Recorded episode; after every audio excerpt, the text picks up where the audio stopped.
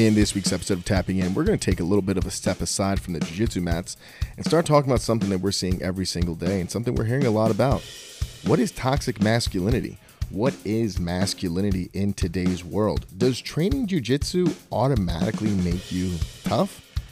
I don't think so. I think there's a lot of things that go into, and I think there's a lot of things that we all need to make ourselves stronger and to demand the respect that we deserve as human beings. And we're going to get into that in this week's episode.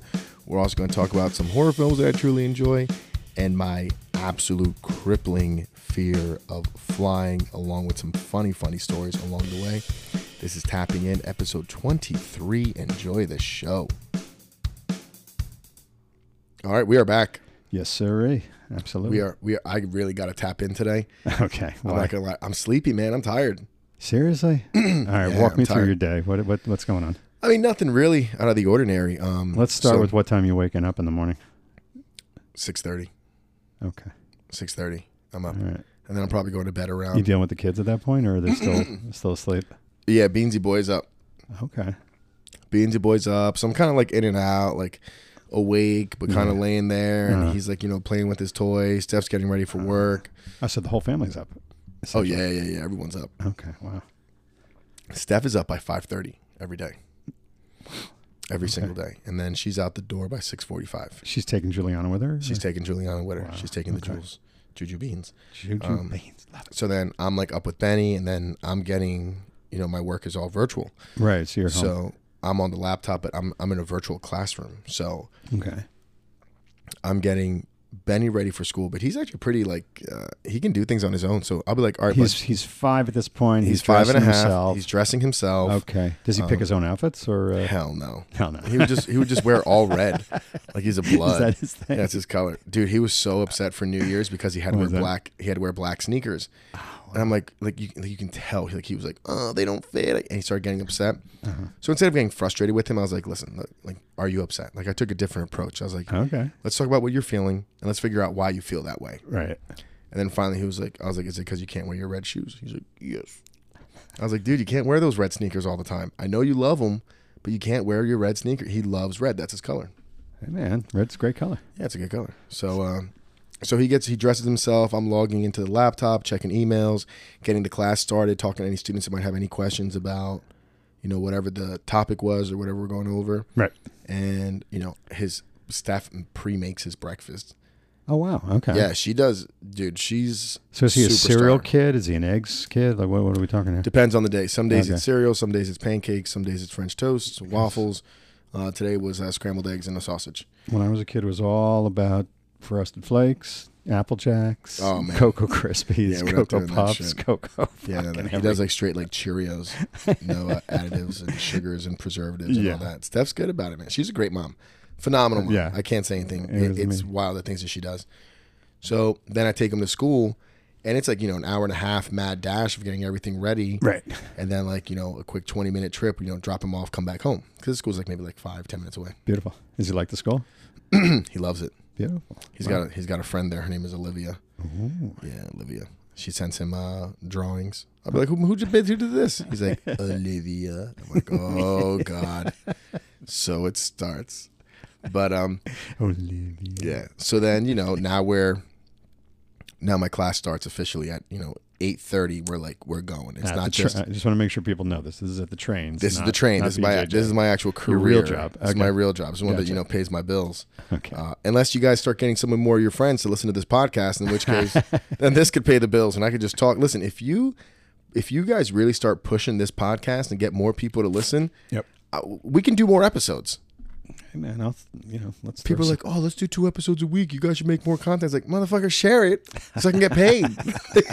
Rogan's got 11 million listeners Yeah, a week. All right, Rogan and a lot of these guys do the YouTube thing. Is it that we're not good looking enough? I mean, I know you're good looking, but I just, uh, you you're know, you're definitely good looking enough. I don't know. I just I don't have the energy to edit it. set up the cameras and Yeah, everything I, mean, like I think we could probably figure something out. You know what? Let us know. Do you think we should start doing uh, video podcasts? Should we record these podcasts on video? I bet you that kid Fox would uh, would help out. He could probably Mike. He could probably fix it. Set Yeah. us up. We can probably get a lot of people that could help us up with the, help help us out with that. exactly. But uh, yeah, we let us know. Let us You hit could us. do the whole Howard Stern thing. And like Yeah, hit in, us like, up in, uh, get a whack up- pack going here and everything. Could you imagine? You know, let us know. Hit us up on the DMs. Let us know if you think we should start doing some video episodes. But Super. but someone actually told me that we should do video because they said that I'm very animated when I speak. Yeah, exactly. They're like people get your voice, they don't get like all your Yeah. animations, and I'm like, mm, I don't know, that might be too much for some people. but That's I when you get to that's when you get to the mall and like people like hit you up for an autograph or something like that, or you know, I see if I was by myself, I wouldn't like it. But if I was with Steph, I'd be like, fuck yeah. yeah. I'm like, you better behave. Baby, did you see this? You better behave, mama. I got options out there. It'll just be a bunch of dudes with cauliflower ear. like, hey, Professor Greg, get your autograph. Be like, God it. you, don't th- you don't think like every rock star does the same thing? They're like, like, when they But look at their- rock stars, dude. when they look at their audience and it's like it's all guys, they're like, "What the fuck are we doing wrong Yeah, here?" doing something wrong. But uh but I got a funny story about about jujitsu fame. But uh so anyway, so I get back to the house, it's like eight thirty and then you know we go. And you know, for the most part, like the day I can I can spread it out and it's pretty good. But we this class is at the end. okay, So they started at the end of July and they take their their you know their big exam. There's three big exams. Uh, this is their second one, but this one's important because after this one, they can start working. So they work Okay, they right. work for a whole year by themselves before they come back to become actual you know conductors, got it, got which is the head end. Like you're doing all the stuff. So I got to make sure they're ready. So this is how I earn my paycheck. This is why I get away with the shit I get away with at work. Like when people are like, "Well, why does Miguel get to do this? Why does?" Because I have a Mm-hmm. Your very people pass. they pass, Yeah, and not just pass, like very very high scores. right. Um, So this is like you know I'm like I'm like Edward James Olmos in Stand and Deliver. Like this is Great like movie. like they're taking the Great movie. calculus test, and I'm like, come on. Yeah, exactly. I gotta reach these kids. Like I'm like, come on, guys, don't disappoint. And I tell them too. I'm like, listen, if you guys shit the bed, I lose. I look like all shit. my freedom Yeah. and all my privileges. exactly. And you know, even though it's you know, I've I, this is my you know, not my first rodeo, I still get very nervous. I'm Sure, you do. So basically, I have to cover everything. Everything we've covered in about six months, I now have to cover it in four days. All right, so you're taking everything in six months and you're kind of condensing it down to a like a Four day. wow cram session. dude, Holy shit! brutal. And, it you're is- involved with that. It's like, like, what do you prepare? Like a summary of everything, or No, so what I have is I ha- we go by the um, we have a book that we actually use. It's the the Okay. Nor- Northeast Operating Rules Advisory Committee, um, and that's all the rules that we have to follow. Any, any trade on the Northeast, and we have to go by those guidelines. So I actually have a copy, and I have all the material with the notes and what needs to get hit and how I break it down. And, Right, right. You know, I make sure I cover what needs to get covered, and uh, we go we go through that. And now are these uh, the test is like multiple choice, or is it uh, you know essay? I mean, what are we talking here? it's multiple choice it's some fill in but the words are very very and like and that this is the one thing that i really stress when i teach it Right, terminology is everything right, right. right. everything That's the language everybody is speaking. you, you know well this book i tell everyone like this book was written for lawyers by lawyers Oh, so if you guys make a mistake they can be like nope you violated this rule um so you know i really break down the key terminology the proper verbiage Mm-hmm. i'm like that's what you're looking for and i have a couple other things that i give them to like help them take the test Right, right. because I only think knowing the information is only half of it. You have to know how to take the test Oh, test. you got to apply it and Yeah. be able to. Yeah, you know, there there's tricks to test taking.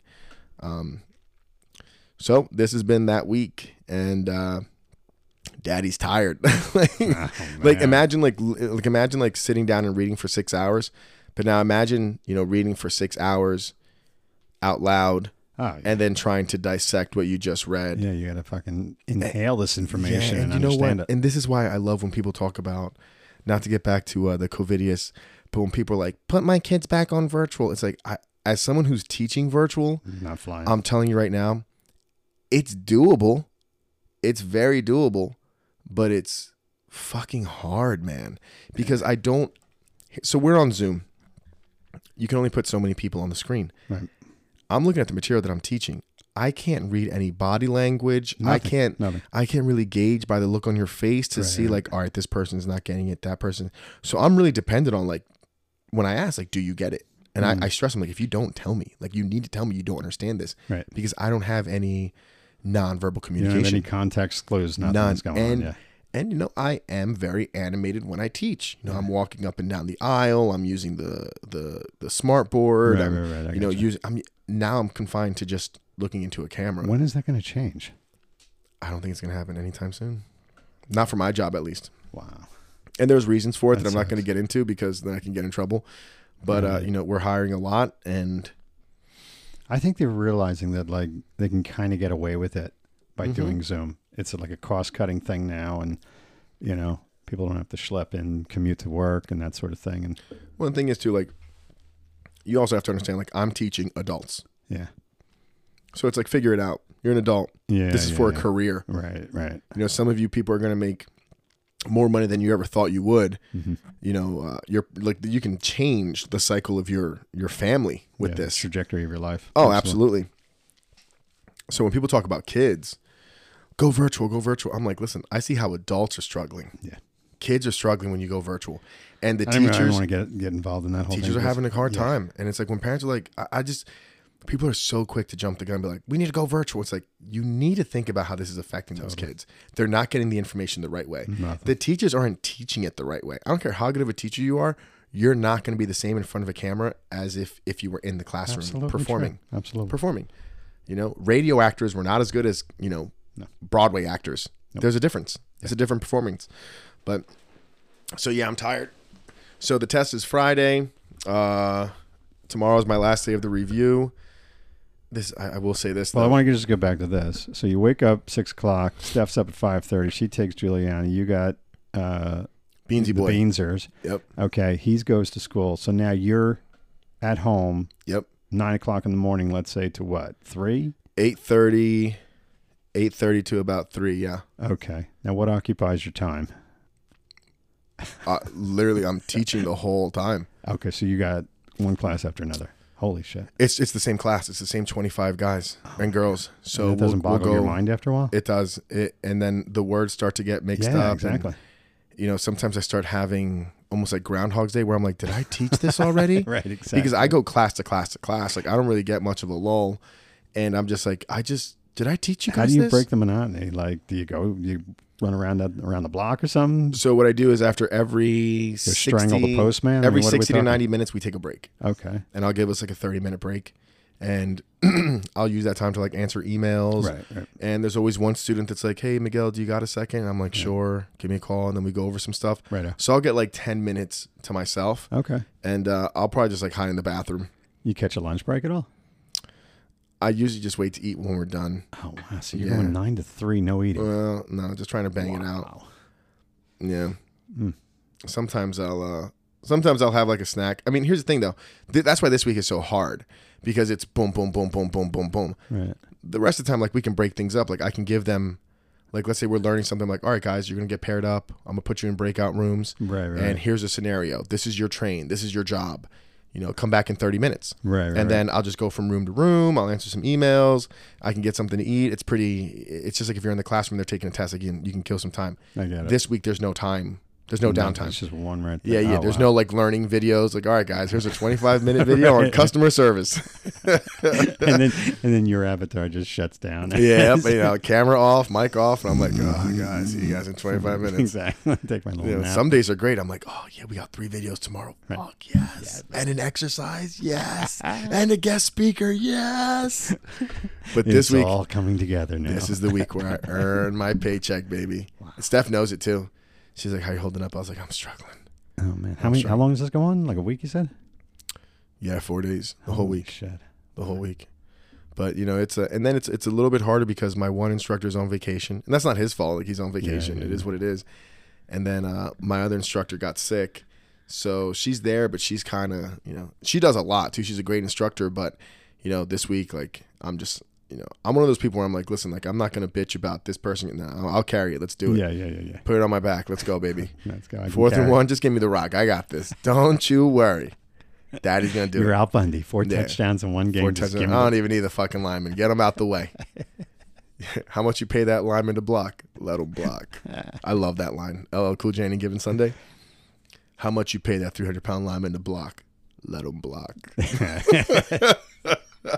But yeah, so so I'm tired, and then that finishes up, and then uh, So now it's three o'clock. Kids coming home.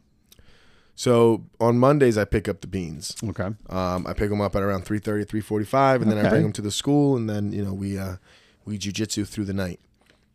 But uh, during the rest of the week, like no, And what like, time does uh, Steph come home?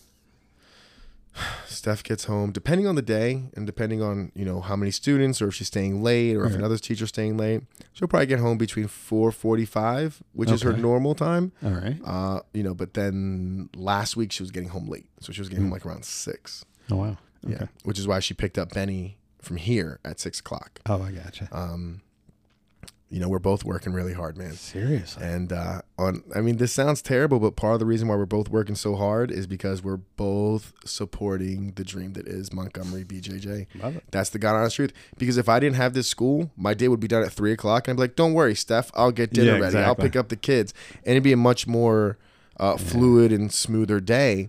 But the reality is, we're all doing extra Yeah. because I decided, hey, I'm going to open up a jiu-jitsu school and let's see what happens. But um, you know, that's why I am the way I am when I'm here. Like, it's like this isn't a joke to me. Like, this is Yeah. very fucking serious. I'm curious now. You, what time you going to sleep at night? That's a horrible question to ask Well, I know because I'm very irresponsible. well, you got to understand, like, people who train like understand. tonight. You're gonna get you're gonna get home at one one in the morning. Yeah, I'm going to So bed. At you- th- I'm going to bed at 3 a.m. okay, so you're gonna get about two and a half hours of sleep. Yeah, about three hours of sleep. Unbelievable. Yeah, I'll sneak in an hour. That's running on empty, boy. Yeah, Holy shit. I've been doing it that for years though. I can't do that. I need my eight hours, Eight, dude, eight hours. dude. I, I mean, I get eight that. hours every two days. like what you get in a week, that's my month's worth of sleep. Plus, I throw in a nap. Yeah. Oh god. I'll be, but listen, but here's the thing though. Um, I live for naps. I know the day's gonna come Uh-huh. where I'll have that. Oh, good. That day's just not today. You got to put a cot in the school. You know. I'd never leave. I know. You imagine I wouldn't leave. I'd call Steph and be like, "Babe, I'm not coming home. Calling it a night here. I'm not coming home." Bro, there there were nights where there have been nights like at the old school where like I'd be so tired, Uh-huh. I would just turn on the TV and watch like an hour worth of like something. There just go. hang out, and be like, I need some time. just exactly. reset. But then drive home, and now I'm wired. Like you're coaching, you're training. Sure. I'm talking all night. I'm, Right. I'm waking my. I got to be alert. Yeah. And then by the time I get home, it's like this like crash. I'm like, oh. but like I'm not tired. I don't want to fall asleep. yeah. No, I get So I got to find a way. It's it's you know we, we make do. We do what we need to do. it. Right. But you work now so that you know ten so, years from now. So when you're sleeping there, does Steph ever kick you out for snoring or something like that, or like, Never. you getting a good night's sleep? I get good night's All sleep. right. Yeah. Every now and then, Pokey hits me up for snoring. No, And I'm like, I get all annoyed. No, I mean, it's seldom when she yells at me for snoring. I don't really snore that much, Yeah. and when I do, it's usually because like my sinus is congested Yeah. or like my head's like laid back, and I'm like, Right. exactly. and then she's like, "Babe, you are snoring." I'm like, "I don't give a fuck." I'm But, gonna uh, roll over on your ass in a second. No, her thing is actually the a couple weeks where, uh, when we first started the podcast, I'd, I'd get home late, Yeah, yeah. and I wouldn't want to wake her up Mhm. at three in the morning, so I'll just I'll just stay on the couch, Right. and she's like, "I'd rather you wake me up." And come to bed than sweet. wake up alone without That's you. I'm like, that's adorable. That is. I'm like, but at this rate, you're gonna wake up without me for a long time. No. Wait, do you have a uh, queen size bed or what size bed? California King. That's the way to roll. Holy Yeah. shit, that's the way to roll. We have a king size too. It's the best thing I've ever bought in my life, practically. Yeah. So Aside from my frou frou dog. It was the it was the first big purchase we made when I we got love it. married, and Yeah. uh, it's a Tempur-Pedic. Love it. And here's the funny thing: so when we first got that bed, um, because of my back, hmm like when I first slept on that bed, I was like, oh my god. Where's this been all my life? Yeah, I was like, holy shit, this is incredible. Yeah. But she was having an allergic reaction. They tell you with Tempur-Pedic, you got to let it air out for a month, all the chemicals. It's probably sitting in the uh, in the warehouse for Yeah. years. She wanted to get rid of the bed. We had been married like a oh, month or two. I'm like, listen, I'll divorce you and keep the bed. How important is it? Like She was mattresses like, are. she thought I was joking. I was like, do you realize like I've known you for about four years at this point. I've been having back pain since I was 12. Right. Yeah, no. Like like I've been waiting bed 20 years for this. Like bed stays. You can go. My mom was like, Miguel Angel, you can't say that. I'm like, marry you. I'll divorce you too, homegirl. You'll never see your son again. I'm keeping the bed. Lie down in this bed and tell me you wouldn't. Oh, lie. I love that bed. Yeah. I love it. when you find the right mattress, and everybody goes through this. It's like everybody like either get shitty night sleeps or they get really good night sleeps, and it's so important to have a good mattress. Someone told me a long time ago. They said two things you should never, ever compromise expense for comfort: Mhm. your mattress and your shoes. Shoes, Because when you're not in one, Yep. you're in the other. it's good. That always stuck with me. I like that. Yeah, former football coach. Uh, I forget his name. I think his name was like Pressman. Can't remember. Anyway, All right. moving All on. right. So you got the, uh, the the three hours of sleep, and it's like, but it doesn't seem to bother you. Say, see, I I, I need that sleep, man. I don't know what it is. I just go, man. yeah, no, I hear you. I just go. Listen, I used to when I was working on the train. There's rules that we have to follow that we Right. can't violate for work. So one of them is like you. If you, let's say my job signs up at five o'clock in the morning, I have to have eight hours rest. Right, Otherwise, I can't work that job. right, right. Um, I remember you but it- me that. if I work something that takes me out of that eight hours, they still have to pay me for that job, Ah, okay, even though I can't work it I get it. because I'm not rested for it. So what I used to do is on Fridays I would work a job that would finish like my job finished at 11:45 in the morning in Right, New right. York. I could go to work by 7:45 at night. Okay, I would end up catching a job that worked late night, get paid for that job, and now I can't sign up at five o'clock in the morning. right. So right. I'd have Saturday off. But to do that, I'd have to be up from 3 a.m. Friday till about 8, 9 a.m. Saturday. 3 a.m. Friday, 8, 9 a.m. Oh, wow. That's that's like, It's about 30 hours. yeah, seriously. Yeah. Holy shit. So I would just be up 30 hours straight. I would come home, do stuff, and then right when I'd start getting ready to like lay down and go to bed to get Right. ready for the next day, they'd be like, "Hey, do you want to sign up in Atlantic City? It signs up at midnight." And I'd be like, "Sure, I'll be down there." Wow. Have you ever had to take any of the, like the Ambien stuff and uh, Oh, yeah. sleeping pill oh stuff? yeah, Wow. I've never done that. Yep. I do whatever it takes because sometimes I'm so wired I yeah, can't sleep. That's what I'm saying. I started doing this uh, this CBD gummy. Yeah, yeah, yeah. uh, and it really works. It knocks me out. The only thing is, like, if I don't get the sleep that I'm supposed to get, Right, right. I wake up a little groggy. But yeah, my sleep yeah, I is could see that. solid. Like Yeah. I'm out. Right. So I I try know, to every time try I, do that, you get that muddy feeling in my head, and I just can't stand it. You know. Yeah, But every now and then I'm lying in bed, and it's like, it, it- this is gonna sound really, really fucking weird, but I watch jujitsu videos to it's not kind weird of at all. calm my calm my mind and focus myself, and it puts me to sleep. Really? N- I'm not saying like in a bad way, in a very, very good way. It like calms you and Yeah, See, like there's certain, and I'm not talking like Danaher kind of voice. Like he has that ASMR thing going on. It's like you must do this. You know that you kind- are listening to right? exactly. Peaceful thoughts. right. No, I um I've tried doing that on the train, where you know like coming home on the train. So I would finish in New York and I would take the train home, late night train, Uh-huh. and I would pop on like a, you know like YouTube videos or Right. whatever was on my yeah. Fanatics account. Uh-huh. I'm like, I'll just watch this till I fall asleep. Right, right, right. And I'm watching it, watching it, and And they're like, next stop, Hamilton. I'm like, fuck. I'm like, I just got no sleep. Well, the reason I bring it up is because I'm noticing on the desk here, I see the butterfly half guard from. Uh, oh yeah, Tommy D. absolutely. I've definitely used him uh, a few times to like go to sleep with, and not that he puts me to sleep, but it's just like I could never. That's the last. he has a very, very sort of soothing voice too. When for he, you. yeah, That's the, that's last, the last voice voice I'd want to hear going to sleep. I'd have fucking nightmares. And I go to sleep watching horror films because they put me to sleep. I rather really? watch Michael Myers or Pennywise or or The Shining. I watch The Shining's my favorite movie to go to sleep to. that's a great one to go to sleep Great movie to go to sleep to. because you know where the plot's going, and you catch the one particular part, but you're like, yeah, fuck it, I'm gonna pull the plug at this point. Well, people think I'm weird because I watch horror films to go to sleep, but there's a reason for it. Horror films have a lot of quiet quiet parts. Yeah. Where it's just, you know, like you know, like slow, mm-hmm. deep tones. And then like ping. Right. But th- that's all to get you to be scared. Wh- But Like if you're trying to sleep, that you're gonna fall asleep to that. I don't want to get into the like the question of the day, but like, what are the very best horror movies? Because to me, like, I need that psychological element to it. I need like like So you know don't me, want a Silence of the Lambs So is, is the greatest so you horror like movie. you like thrillers, like psychological. I would not consider Silence of the Lambs a horror film, even That's though it know. is under that genre. I would consider it more of a psychological thriller. Uh, That's that's my game right there. I love that shit. Horror is a very broad genre. Like even like people be like, "Oh, well, Halloween's your favorite horror film?" thing. Halloween's actually a slasher film. Yeah, but it's more than a slasher film. There's a whole story behind it. Yeah, now you know, like Friday the Thirteenth is such a shitty one. It's just slashing kids, and you know, hopefully you catch. Do you them. know that Friday the Thirteenth is literally a blatant ripoff of Halloween? Is it really? I never. Yeah, I was I'm watching- sure it was, but No, I was watching this thing. It was like uh, the movies that made us. It was like it's on Netflix, uh and it was on horror films, and it was basically all about like they did one on Friday the Thirteenth, Nightmare on Elm Street, Halloween, Right. and it was basically this guy was like, "Hey, they got this movie called Halloween." Made a lot of money. Mhm. He's like, write me a movie like that. Yeah, So exactly. instead of like a town, I was like, let's put it in a camp. And then instead of it being Halloween, it's like, hmm, what's the second scariest day of the year? Friday the 13th. So they literally just took the whole Right. storyline. Yeah, like, yeah, we'll just do this. Uh-huh. And they made a lot of money. I don't know. I think Friday the Thirteenth like uh, had one good thing going for it. They had the whole sex thing, where Halloween never really went the whole sex angle. It had it, but it wasn't. It didn't really touch upon it as much. Friday the 13th was like really, Yeah, they just upped the you ante got a the little two bit. kids banging in the cots, and uh, Kevin a spear Costner. goes Kevin through them. Made his acting debut in Friday Was the he 13th. really? Mhm. Oh wow, I didn't notice. I'm That. sorry, not Kevin Costner, Kevin Bacon. Kevin Bacon. Oh, he was Mhm. also in Animal House in '77. Yeah, he was. Wow. Kevin Bacon is in the original Friday the 13th.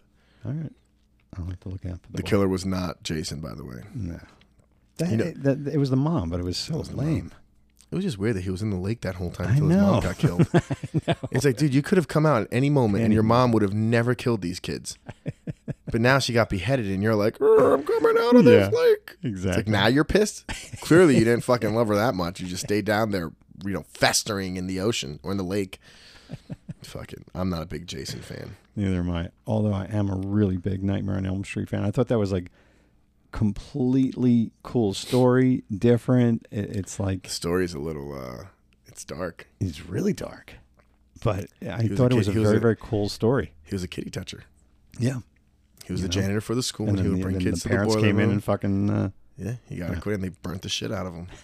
nice. And then he's like, "I'm gonna curse all of you." It's like, dude, th- th- I'm pretty sure you did enough, Krueger. Yeah, exactly. I'm sure you scored enough people. He's like, "Nope, now I'm gonna haunt your dreams." now I'm gonna fuck with you big Fucking crazy. What a wild concept for a That's movie. what I'm though. saying. Like I thought it was a really original, creative way to go with it. Who's that? Wes Craven, right? Yeah, absolutely. I don't know if you wrote it, but I mean, Yeah, I'm pretty sure that's Craven's story. The Gotta other double one, check, but- the other one that I used to watch back then was like Dawn of the Dead, Day of the Dead kind of thing, which was the first of the sort of zombie movies. The uh, George A. Romero. Yeah, George A. Yeah. Romero, and and like I remember going to like midnight movies in uh, Rockaway, New Jersey. Uh, And the best scene was this this zombie walking up the uh, stairs, and the helicopter blades just take the thing's head off. Back then, those movies were amazing. No really CGI. Like, like now, you're looking at me like, "Oh, that looks cheesy," and it's like, yeah, Yeah. but that's actually happening. Exactly. Even though it's a doll or it's whatever, They put it's a, like a they, they- mannequin yeah, up there. Absolutely. They had to do it. Yeah. That's someone at a computer making it look cool. Um, when I was a kid, I was a big Gremlins fan. oh, great movie. Yeah. I, I call my kids Gremlins. Yeah, you, Yeah. said, you don't feed said them. the last Don't week. feed them after midnight. Don't fucking get them wet. So you you didn't go like into Goonies though, did you? Don't talk shit about Goonies. That's All my generation. I know it's your My, generation. that's my I love it. generation. If you're you were born between 1982 and 1988, I'm kind of touching. you know it. about Goonies. Fuck yeah, Goonies never say die. So why haven't they made decent movies in the last fucking five, ten years? Then Uh, I lack mean, of originality. Give me, give me a really, really good comedy, a good horror movie in the last five, ten years. Uh, I, mean, I know I'm catching you off guard here, but like, I'm gonna. be- You know I what? can't name a comedy that that's like blown me away in the last ten years. Superbad. Decent, Judd Apatow. I mean, but he started with like old school, which was 2005 or six, Yeah. and that goes way back. I'm I'm talking like the last five years. I don't know what they're doing in movies these days. Well, they're just they're It's just all like superhero shit, yeah. you know. They're looking for the guaranteed paycheck. yeah, They don't take the risk. You got to really go out of your way to find something like, you know, uh, original. I, that's what I'm saying. You know what was a good movie? Have you seen that movie Whiplash? That It's was not a really, horror- Really it's not a good. horror Yeah, it was film about the or- drummer. I really, I really enjoyed Yeah, that movie. That's a great movie, and and musician wise, it, it was really really well done. I really enjoyed the Paranormal Activity movie. Okay, The first one and the second one were pretty good, and after that, it got a little creepy. yeah, That is the one horror film I will not go to sleep with. I know I won't. freaks you out. I believed in that shit. I know. Some people, we've had this conversation, Yeah, like because you don't believe in ghosts, and I'm like, mm, yeah, watch this do. asshole. I'm like, I kind of do. I'll say this: I don't think that we know enough about everything in the universe Fair to enough. say that anything that. is a guaranteed yes or a guaranteed no. I'll give you that. I'll give you that. I just say this: if there are going to be ghosts, which you know Genesis says you do not believe in spirits. hmm But if there are going to be ghosts, why aren't there good ghosts as well as bad ghosts? Who says there's not? I'm I'm not saying there aren't. I'm just saying if you're going to be afraid of ghosts, because I know my old man who passed away. If somebody was bothering me that was a ghost, he'd probably go in there and kick kick the other ghost's ass. You know, I mean, I've, listen, we'll have a ghost story episode. I've had several, and I told you this. I think like when I think with like ghosts and like spirits and that things, I think it's like anything else. Like once you kind of open your mind to it, you start seeing it everywhere. absolutely. Like when you start shopping for cars, and you're like, I'm really looking at this white Explorer. All of a sudden, you're driving. You're like, fuck, everyone's got a white Explorer. Explorer. Right. It's just because you're open to it now. You Yeah. see it. I hear you. I hear you. But So anyway, I'm uh, dealing with my uh, my Pookie. Unfortunately, she was in the bank last Wednesday and took a bad spill, and so she's how's she really feeling? You know, she's not used to pain. So anybody Mm. that's out there listening to this is probably a jujitsu person, and they know what pain's about to at least a decent extent. But to anybody that doesn't do it, every like she just can't deal with pain. Yeah. You know, and to her credit, she's not taking any painkillers. God bless her. You know, but it, it's just it's really getting to her, and and it's just freaking her out that she's got to stay in the bed the whole time because she's like pretty active and uh, can't go to the mall, can't go to Bloomingdale's, can't go s- shopping. Good I mean, for your wallet. I don't give a shit. I'm Keep just her away from the smartphone. you know, I, I'm a mall guy. I love the mall. She's gonna be like, Roy, have you seen this thing called Amazon? she's like, all "No." over him. Wait, and then Jace is like saying to me, he goes, Dad, I could change your password if you want. I'm like, no, don't do that to her. You're like, She's "No, got nothing in yeah." life at You're this like, point. and plus I'll forget it. oh, Pookie, feel better. I'm one of those guys with the password one two three four five six seven eight nine There A B. C. You know, it's like Dude, I've only got like three or four passwords. It's like, Exactly. whenever they're like, cannot be one of your last five passwords. Right. I'm like, I'm never gonna remember this one. Exactly. I'm like, my password is password. Exactly. like, mm. and then you're like, password. I think I can remember that one. dude, I at one point my Starbucks account password was like, forgot it. it's like I was like, what's my? I was like, fuck, I forgot it. And I'm like, oh, that was it. That's Because I it. forget it all the time. That's actually a really good one. yeah, now it's something else. I, how do you, why do you have a password for, for Starbucks? I don't get it. Because I have the Starbucks app, so I can put money on the account, and now I just oh, I gotcha. I Yeah, gotcha. yeah. I don't. I don't give them a debit card oh, or Wow. cash like Gen Pop. So what do you drink at Starbucks? What's your go-to drink? I do the nitro cold brew. All right, what does it explain? I, I've never had a cup of coffee It's in my it's life. basically like nitrous infused Oh, fucking okay. coffee, and you can only get a medium, and you can't get Does it come than, out smoking from the? it from comes the out. It's got like uh, it's got like little bubbles in it. Oh, wow. It looks like a Guinness, and you can't get more than two. They Oh, cut that- you off. Yeah, Holy shit! So this is Yeah. the real deal. yeah. So I'd have to like get one from like the Robbinsville Starbucks, and then pick one up on the like the Turnpike, so I can get through the day. That's funny. Dude, I drink a lot of coffee. Like people are hearing this, and I was like, "What?" It's like You're wired, huh? I don't live a normal lifestyle, so Yeah, I'm just trying. you I'm just trying to get through the day. Eventually, I'll have a lifestyle that's a little bit more normal. Mm-hmm. mm-hmm. You know, a schedule a little bit more set. Come in, teach the morning class, get a couple rounds in. Yep. Yep. You know, teach the noon class, dip out, come in at six o'clock, teach the Uh-huh. night class. You know, take a fucking yoga class, take a nap. Who knows? Right. Right. But right. right now, it's not that time. This is the time to grind, my friend. Now you kind of wrestled around with Alex tonight, which he's a strong kid. Doty. Doty, yeah, he's a strong, strong kid. I, I had him as as an uke with me tonight, but uh, you were bringing it. You were like you said you went for the double uh, double leg takedown and everything. It's like, and I'm just wondering when you're going to say, you know what, this is probably not worth me doing that anymore Uh, because they're going to stay young and you're going to keep getting older. you know, yeah, but you it's know like that line from? Dazed and Confused. I stay old. I get I get older. They Uh, stay the same age. Exactly. it kind of makes me feel like that line that Arnold had in um what was Pumping- that documentary? Pumping, Pumping, iron. Iron. Yeah. Where they're like Arnold, you know, you got all these young guys coming up. Yeah. You know, they're hungry. They're Uh-huh. hungry. You've been the king of the hill for so long. Right. Right. Right. And he's like, yeah, maybe I'm not as hungry, but the good thing about being on the top of the mountain, when I do get hungry, there's always something there for me to eat. Ah, there you go. So you know, with these young guys, especially with the young ones, hmm you know, they want to go, and I'll let them go, and I'll let them do what they want to do. And Doty's very strong. very, and very he's strong got kid. very potential. You know, Once he starts learning some jujitsu, he's got potential to be Yeah, very, very strong good. kid. But he makes a lot of mistakes, and you know, he makes very basic mistakes that everyone makes, and Yeah, the white belt mistakes. yeah, I just had to let him know. Yeah, no, I get it. I That's get all It. it is. I always loved the line when uh, in Pumping Iron though. going back to that, you reminded me of it when uh, Lou uh, Ferrigno is sitting there with his old man at the table, and Arnold walks in and goes, "That's good, Lou. Keep eating spaghetti. You know, that's really good." Dude, he was an animal. He was. He Like, play with their minds, Dude, totally. people don't understand. Like he was, he was in your head. Dude, there was one. I think there's a scene in there too where Lou's like warming up backstage, Mm-hmm. and Arnold grabs like the same size weight, and he's like, "Lou, why are you so loud? It's like a church. Yeah, Be quiet when you lift." And Lou's like. Exactly. and Arnold's just like, "Louis, why are you Louis, so you don't know what you're doing, Louis. You know, Yeah. He's it's like, bro, breaking him. exactly. And then he starts talking about like how he gives his friends wrong advice. Uh-huh. He's like, if I see they're good somewhere and they ask me for advice, maybe I don't give them. the Maybe right you don't give them the right advice." advice. That's exactly. Huge recommendation. Uh, See the movie Pumping, Pumping, iron. Iron. definitely watch it. Absolutely, Arnold, great movie. Arnold. But uh, yeah, Louis, that's good. Keep eating spaghetti. yeah, you have to do it every every now and then, man. You know, I don't do it all the time. I try to roll, but he was coming in pretty hot. He's a, he's a very very strong kid. He's got great enthusiasm, and I, I you're right. I totally see the he, he could be great at this whole thing. That could be really good. You know, But you know, sometimes you gotta let them know.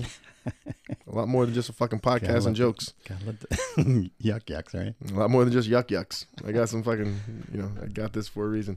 Well, But, uh, here's the here's good. the segue. All right, because I wanted to talk about strong men, or I didn't have to talk about strong men. We could talk about strong people versus weak people.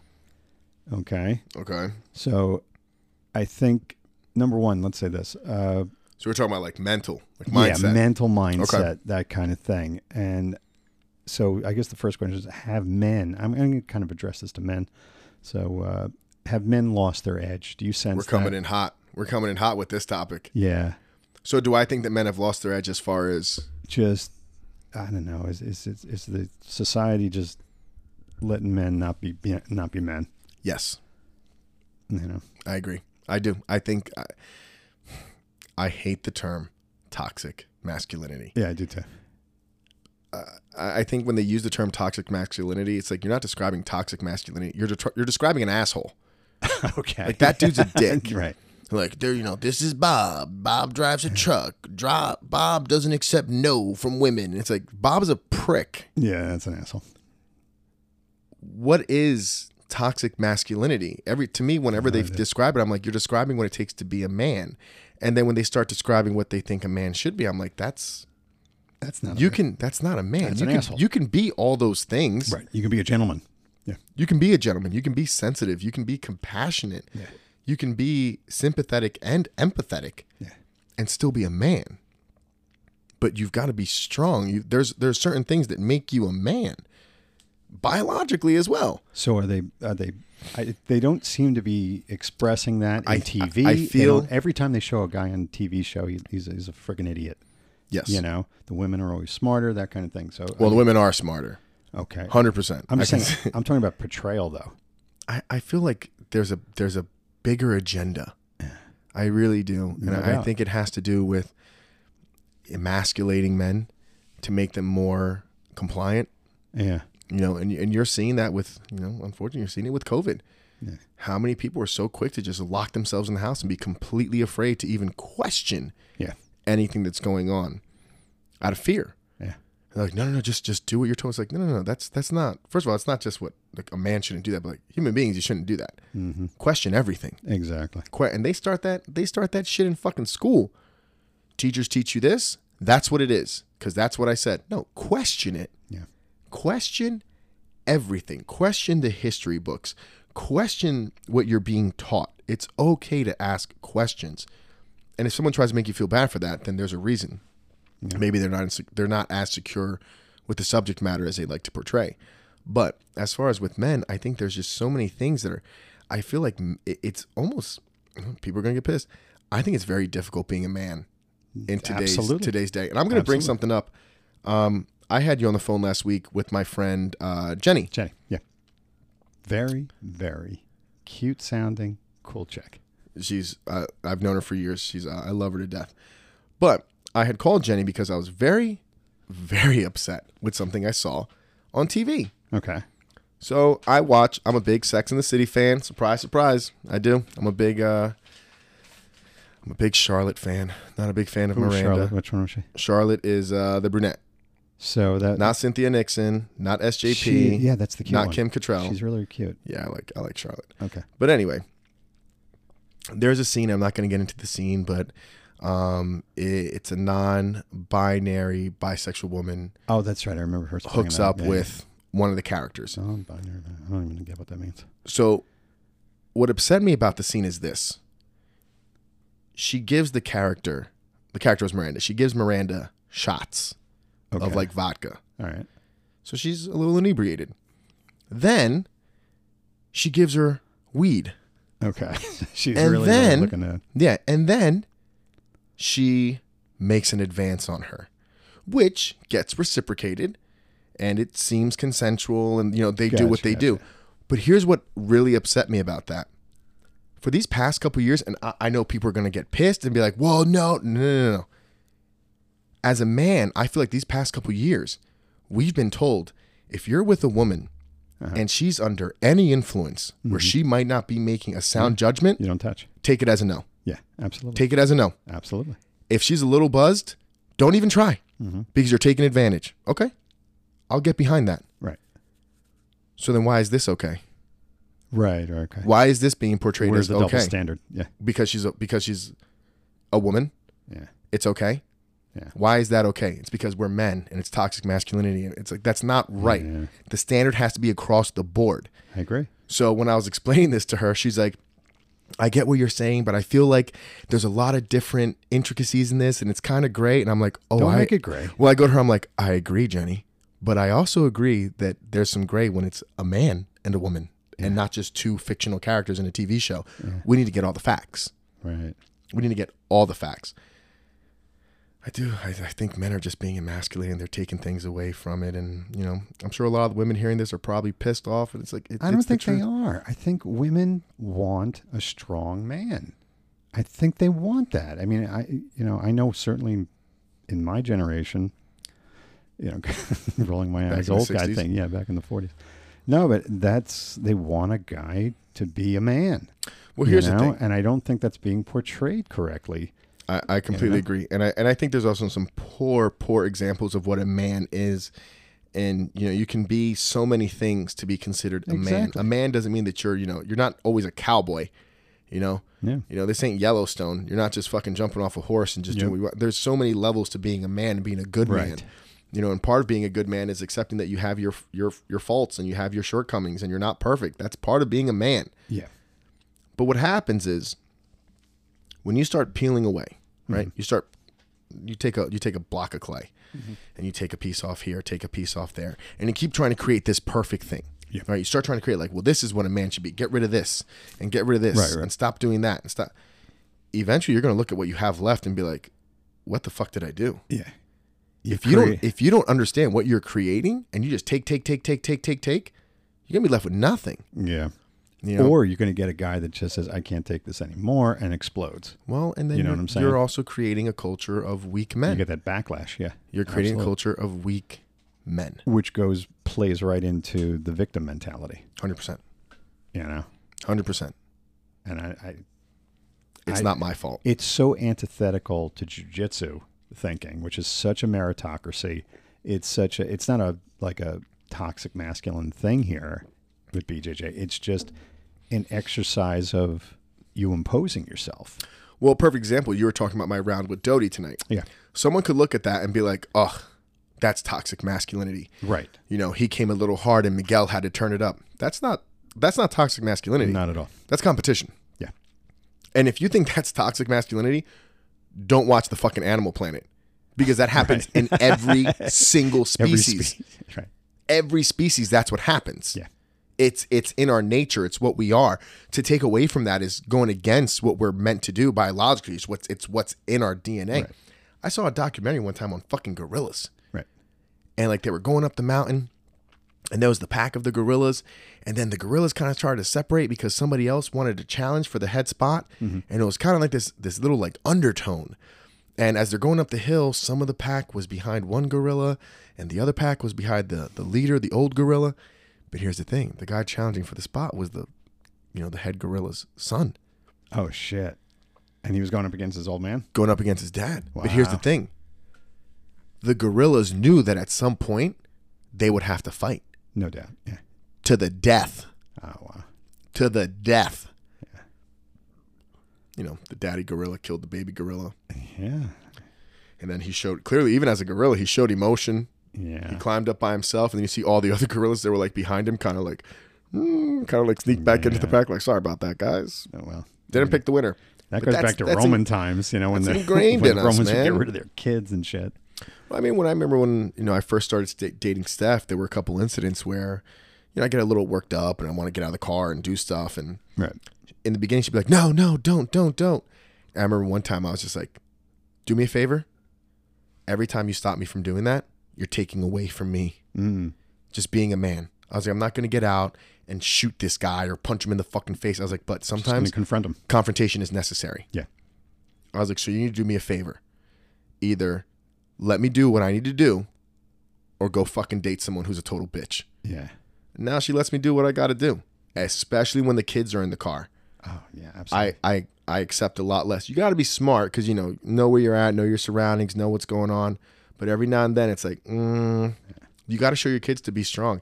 And it's not about showing my son to be a man because my daughter's in the car too. But I refuse to let my daughter grow up thinking that because she's a woman, she's weaker than. Mm. It, it's not about toxic masculinity. It's not about, you know, being a feminist. It's about being a strong person Yeah. and understanding. Forthright. Yeah, absolutely. Yeah, it, it's understanding your worth, your capabilities, what it takes to get what you want, Mm. and your limitations, and your boundaries, and the respect that you have for yourself that you expect at the very least from other people.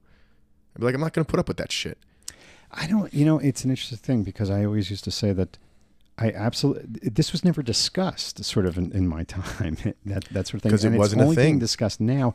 And it just strikes me as people, you know, the, the phrase is Karens, but there are a lot of people that stick their noses into other people's business, you know? Mm, want to hear and- funny? I'll keep going. And all I'm going to say is that, like, not that, not that I would react along those lines, but not many people ever confront uh, people and get a, a smack back in the face Mhm. for doing that. And I, there was an article that I read about, you know, this guy wanted to bring back dueling, Yes. you know, as an honor thing. And I, I don't say that, but I would say this that there should bring back a, a point of listen, if somebody opens their mouth, they should be smacked. I mean, listen, there was there was a time when, well, here You got to so- have a healthy fear. social. Well, there is no healthy fear now Yeah. because you can do whatever you want, Mhm. say whatever you want, and there's no consequence. Right. And if someone reacts, suddenly it's like, oh my god, or a law lawsuit. call the some- cops! Yeah, I've been assaulted. It's like Yeah. you instigated everything there. exactly. Sometimes you, there's got to be punishment for Mhm. running your fucking mouth. That's the point. And with the internet and social media, people can say whatever they want and hide behind a fake name. But I'm going to tell you a funny story. I like your funny stories. This is a funny story. Uh, my mother taught me a long time ago. Not my dad, because he wasn't around. Um, my mother. Three women. That's when people tell me like toxic. I'm like, yo, like the man you see today Yeah, was made by was made by women. strong women. Women created this. So it's not like some fucking douchebag created this. No, no, no. Women created this. So if you don't like the man I am, you can go talk to those four women because this is they fucked it up. But you know, they taught me how to be sympathetic and have compassion and you know really be passionate as well, but also like know your limits. My mom taught me a long time ago. Always be willing to defend yourself. But just know if you're going to say something to someone, be ready for them to say something back Yeah, if you're going to open your mouth or you're going to do something, be ready to take it all the way because you don't know where that person's going to want to take it. that's exactly the great point. You don't know. And working on the train, I've seen it firsthand. Mm-hmm. And you see it a lot of times with, for whatever reason, you see it with a lot of like elderly white women Okay. uh, because they're not used to people reacting back. yeah. And they think like no one's going to say anything to me. How dare they speak like that to a woman? Well, if you're telling someone to shut the fuck up, Mm-hmm. sir, shut up. Can you stop it? You're emba-" all right. Well, when they smack you in the fucking face, Yeah. it's like maybe you should learn to just sit down Yeah. and not say anything because you, you didn't say that because you were tough. You said that because you didn't think there was going to be a repercussion for your action or you saying Exactly. something. I also think men should fucking stand up every now and then and defend women when they see it. Absolutely. I've seen the Absolutely true. videos of like dudes like slapping chicks on the train, Not and cool. guys are like, "Sir, no, you should have punched him in the fucking face." Exactly. But you know, we're killing toxic masculinity, so that's what you have. Mm-hmm. You have a, a bunch of men that There's don't no know chivalry. There's yeah, no they don't know how to first of all, they don't know how to defend themselves. Right. How are they going to defend you? Right. They're scared. Everyone's scared of a fucking lawsuit. Well, But- I mean, that's the whole point with like I think why one of the decisions that I think people make when they join jujitsu classes or frankly any martial art. I, I think that's one of their thoughts. I got to learn how to defend myself. I got to learn how to defend my people that I love and, and that kind of thing. So, Hundred percent. And you know what happens? You start training, and you never have to defend yourself, Right. Because you develop, you start breathing through your balls, and you like people that. can fucking hear it, and they're like, "Oh, I don't know," yeah, but they can see it in your eyes. Like yeah, they kn- just like fucking animals. Mm-hmm. They know. They can sense it. We have those senses. We know. Yeah. You've ever looked at someone and just right away you look at them, you're like, "That guy's I don't want to fuck with this guy. he's real." He might just be sitting at a bar having a drink, watching ESPN. You can just look at him, Mm-hmm. and you lock eyes, and you just kind of give each other the head nod, Yeah. and you know, like that dude's for real. yeah, You can just tell, and you can tell when someone's fucking fake. You're like, Yeah. this kid, Yeah. this guy's never been punched in the mouth. But my mother-in-law, love her to death, but I keep it very real with her. Um, my father-in-law always like they would always tell stories about how like, oh yeah, Pat, Pat, let him have it. Pat, let him have it. So they were at a party, or they're at a wedding or something, and someone's phone went off, and the guy started talking on the phone, and he was like talking really loud, and she was like, oh, I said, excuse me can you take that outside? And then my father in law is like, oh, yeah, Pat, let him have it. In my head, I'm like, John, like, why the fuck you letting your wife yeah. fight these fights for you, homie? Like, come on. I tell Steph all the time, don't put me in a position where I got to fight because I'm a fight. But just know whatever happens to that man, that is your fault. And if and if something happens to me, that's your fault. Don't fucking write a check. Your you know your your ass can't cash. Mm. You know what I mean? So I'm hearing this story as I'm eating my breakfast, and I'm like, "Hey, Pat, serious question." And she's like, "What?" And again, because people don't think, they're just like, "I'm going to tell him to shut up." Okay, yeah, exactly. so I'm like, "What would have happened if he looked at you and was just like, mind your fucking business?" Yeah, And she was like, "Oh my god." And I was like, "I'm serious." She goes, "Well, why would he do that?" And I'm like, "Because maybe he's having a bad day, and that phone call is not one he wants to deal with. Yep. And now this random old white lady is yelling at him, telling him to take that outside, and he does Mhm. not want to hear your fucking mouth." And she just looked and she goes, "I don't know." I was like, "What would you have done? What would you have done Yeah. if he looked at you and was, and was like, mind your fucking business? right. You're gonna sit there with the tail between your legs." And I was like, "And John, what would you have done?" He's like, "Oh." I was like, I was like, nothing. You would have done nothing. Stop. I was like, I love the passion that you have Yeah. to stand up for yourself, but be ready for when someone doesn't back down. Oh yeah. I was like, I think you've had people back down your whole life and don't know that the, the world's changing. Yep. People are upset. People are angry. It really is. Yeah. You know, COVID didn't make things better for people. People are on their last When- string. when They're they- losing it. When they lose their economics, then suddenly the tolerance Goes away. goes away. Goes away. Yeah. So this is probably like a couple months ago, and I get home and Steph goes, "Hey, remember what you always told my mom?" And I'm like, "Fuck, told your mom a bunch of shit." Yeah, right. I was like, "Reel me back in." I was like, "What?" She goes, "Well, about how like my mom like you know tries to like stand up for herself, and you told her like one day someone's gonna say." I was like, "Okay." She goes, "It happened." Oh no. I'm like, really? Apparently, she was at like the Hallmark store, and some dude cut her in line, mm. and she was like, "Well, I guess you can just do whatever you want." And he turned around, he goes, "Yeah, I fucking can. You got a uh-huh. problem?" Yeah. And she said, she just like, Froze. "No." Yeah. And like Steph was like, she goes, it, "That fucked her up." She's like, she hasn't stopped thinking about it. Like it really messed her up. Like Yeah. I'm like, that's the world we live in. I was like, that's why if, if someone cuts me in line, I don't give a shit. Yep. half the time, like if I'm at grocery, they're like, next, I'm like, you go. Yeah. I got two things. I got, I got, I got Yeah. strawberries and milk. That's Yeah. just what I'm getting. I was like, just go, because it's not worth it to me. But when I do open my mouth, I'm not thinking it's going to end with me opening my mouth. I'm prepared for how far it might go, Yeah. Absolutely. which you know might be to the death. It's a horrible way to think of it, but Hey. be ready. Yeah. You open your mouth, be ready for what, What- might come. But let's do the flip side of that. That sounded gross. If you open your mouth, be ready for what might come. Oh, gee. Jesus.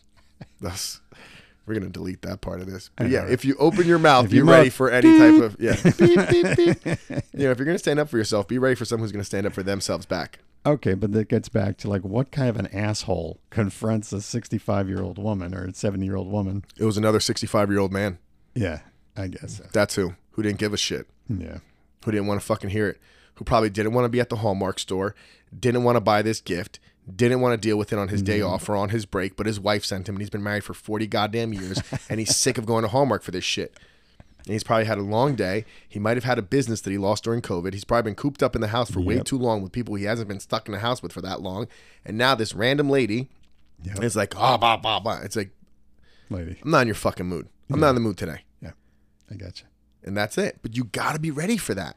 Yeah. I'm, I I mean, I guess it's because of working on the train and seeing how people are. right. You got to read body language, man. Oh, absolutely. You got to read it and just be like, shh, let this one This is go. the wrong. This is the wrong fight for you. Let this one go. I always tell Lane all the time, just listen. I know you like to open your mouth to people, but one of these days someone's going to come back at you, yeah. and if I'm not there, you're going to get hurt. Listen, I've seen it all the time on the train. On the train, they have the quiet car. Mhm. Right? The quiet car is not the silent car. It just means quiet. Right. You know, keep it nice and low. Right. Right.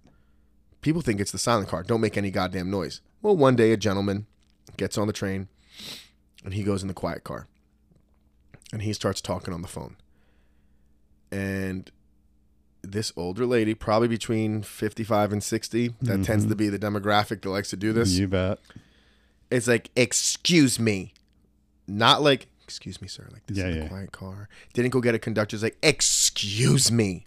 Right. You are in the quiet car and you are being rude mm-hmm. right there. I don't know what he was talking about on the phone. He turned around and was like, What you say, bitch? Bang! Slapped her. Wow. So I hear, Classy guy. yeah, I'm hearing it on the radio. And like, we're going to need a 29 at the next station stop. We have a passenger that was assaulted.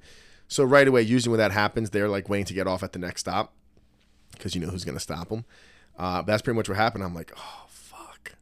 But it happens all the time. Does it? There's always like an older lady who wants to say like, you're in the quiet car. And someone's like, I don't got, I'm not in the mood for your shit today. Yeah. You know, that really doesn't have to do anything with toxic masculinity, but we're getting, No, but that that actually jumps into different cultures too. I mean, some cultures just are a little bit more masculine than other cultures.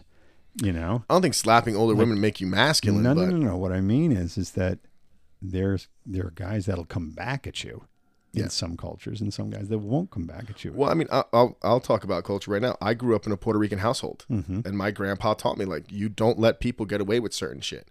Mhm. If someone's like my grandpa taught me at an early age, if someone locks eyes with you, don't look away. Yeah. Acknowledge them, give them a nod, do something, but don't don't look away like you're Right. fucking scared, because that right there, they can they can smell it. Absolutely. I Lock agree. eyes, let them know I agree. right away. Mm. They got to sense it. And you know what? Half the time when you just lock eyes back, nothing happens. But you know, some people are just looking for peace. And eh, That's my all favorite, my favorite quote. Yeah. Tom says this one all the time. What is it? It's, uh, it's better to be a warrior in a garden than a gardener in a war. I like it. Makes sense. And it doesn't mean you're walking around flexing your tattoos, No, it's ripping. just being a happy it's warrior just- mentality. I love it. yeah, dude. Some of the baddest motherfuckers I know. Mhm. And again, I don't think being a jiu-jitsu guy makes you a badass. Like I wouldn't consider myself a badass. I think I'm actually a pretty happy-go-lucky guy. Um, but I've met some bad dudes out here. Yeah. They're the nicest guys you'll ever meet. Mm-hmm. Perfect example. I would never want to get caught by myself in an alleyway with Carlos. Would not. Yeah. I mean, if it came down to it, it is what it is. I love that motherfucker, but you know, we've had our rounds. yeah. There's a reason we're friends. Okay. But he's the nicest guy you'll meet. You call him anytime at night, he's there for you. He'll babysit your fucking kids. Right. Right. Right. He'll come, he'll he'll paint your house, he'll do whatever you need. He's the nicest guy in the world. He is a sweetheart. He's a big teddy bear. But when it's time to be a man, he's a fucking man. yeah. He's gonna step up. You got to know how to like that's what being a man is. It's Mhm. it's being able to do it all. It's being able to spank your kid on the bottom when they're fucking up, but also letting them, them 'em. cry on your shoulder and hugging them and say it's okay to feel this way. Yeah. You know, I listen, I give my son hugs and kisses all the time. Right. All the time. Constantly hugging him, constantly kissing him, showering him with love. But when it's time to get real, it's like it's time to get real. Listen, he was he was dicking around during class a couple weeks ago. Right. I remember you. Steph wasn't here. I made him do a 30 minute go. And it wasn't like I'm trying to create this ADCC champ or I'm trying to be one of those like wrestling dads. Like, no, like it's just like you're going to suffer right now under my guidance. You're going to hurt. You're going to be tired. It is going to suck, Mhm. but it's under my guidance. And we're not quitting. We're not quitting because you've got to learn to be tough. Not when you want to be tough, But when everything in, in you is telling you to flee, Hmm. you've got to learn right then and there. It's like time to gut check. Motherfucker's got heart. But he's been doing it. So then he came in on Saturday. He took class on Monday. He did one live wrestling round. All right, one minute. That's what I made him do. One minute. And he got like two takedowns. Wow. You know what he told me this morning? He's like, Dad, did I go to jujitsu today?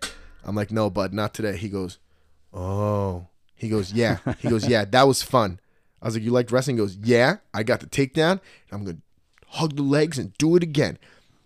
Beautiful. Because he had so much failure He's tasting success. that now. when he started to see it work, he's like, Okay. yeah, that's awesome. And that's that's a toughness you can't produce anywhere else. Well, I mean you can, Absolutely but agree.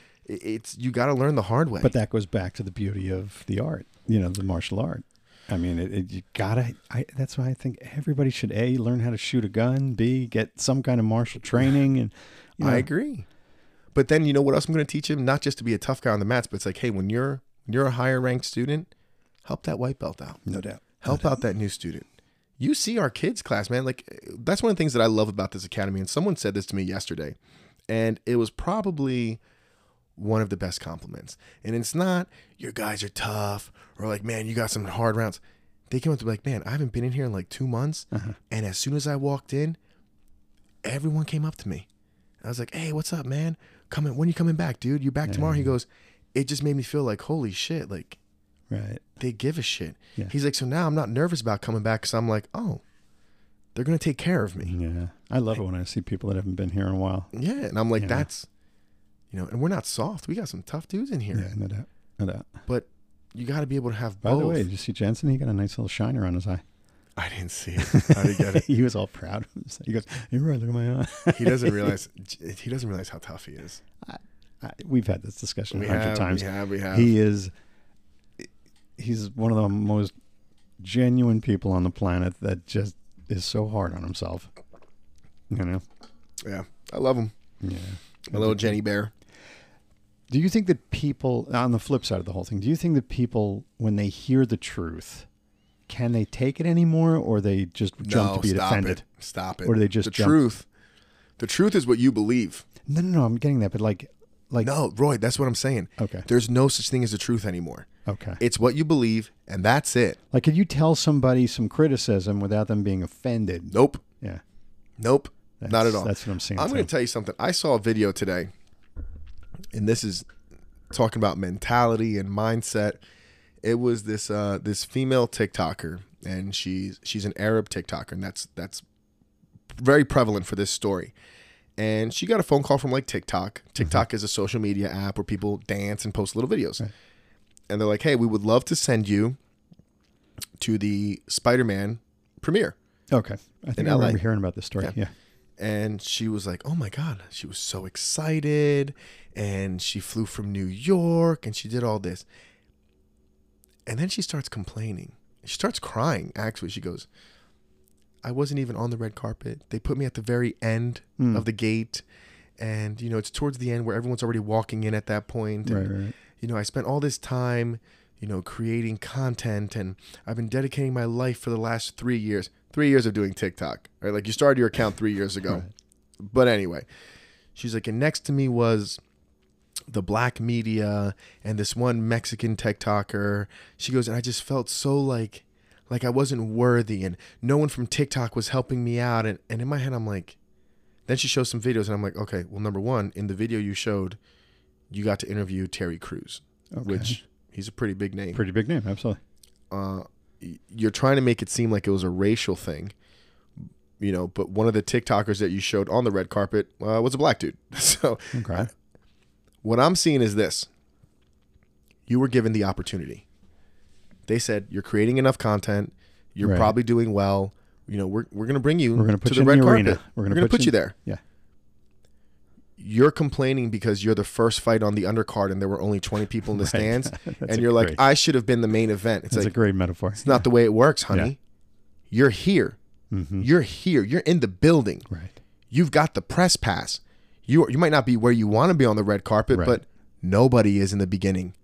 You got to fucking work. hmm Take the opportunity and climb. When your boss is like, "Hey, hey, new guy, what's your name?" Uh, Jim. Jim, can you do me a favor? Go get me a coffee. Guess what, Jim? You better go make that fucking coffee Fucking And make, make it, it the- right. That's your opportunity. Yep. Because when he goes, this is good. What's your name again? Jim. Thanks a lot, Jim. Now they fucking know you. That is your opportunity. Mm-hmm. Yep. Don't bitch about, oh, oh, coach only put me in during scrub time in the fourth quarter. Who gives a shit? You're on the field. Go lay somebody the fuck out. Right. Hard. So when they're watching film, they're like, who is this? Grab your opportunity by like, the oh, that's- balls and fucking Yeah. go it's with like, it. that's little Timmy. It's like, does he play like this in practice? Like, he's been doing all right in practice. Like, right. start rotating him with the varsity guys.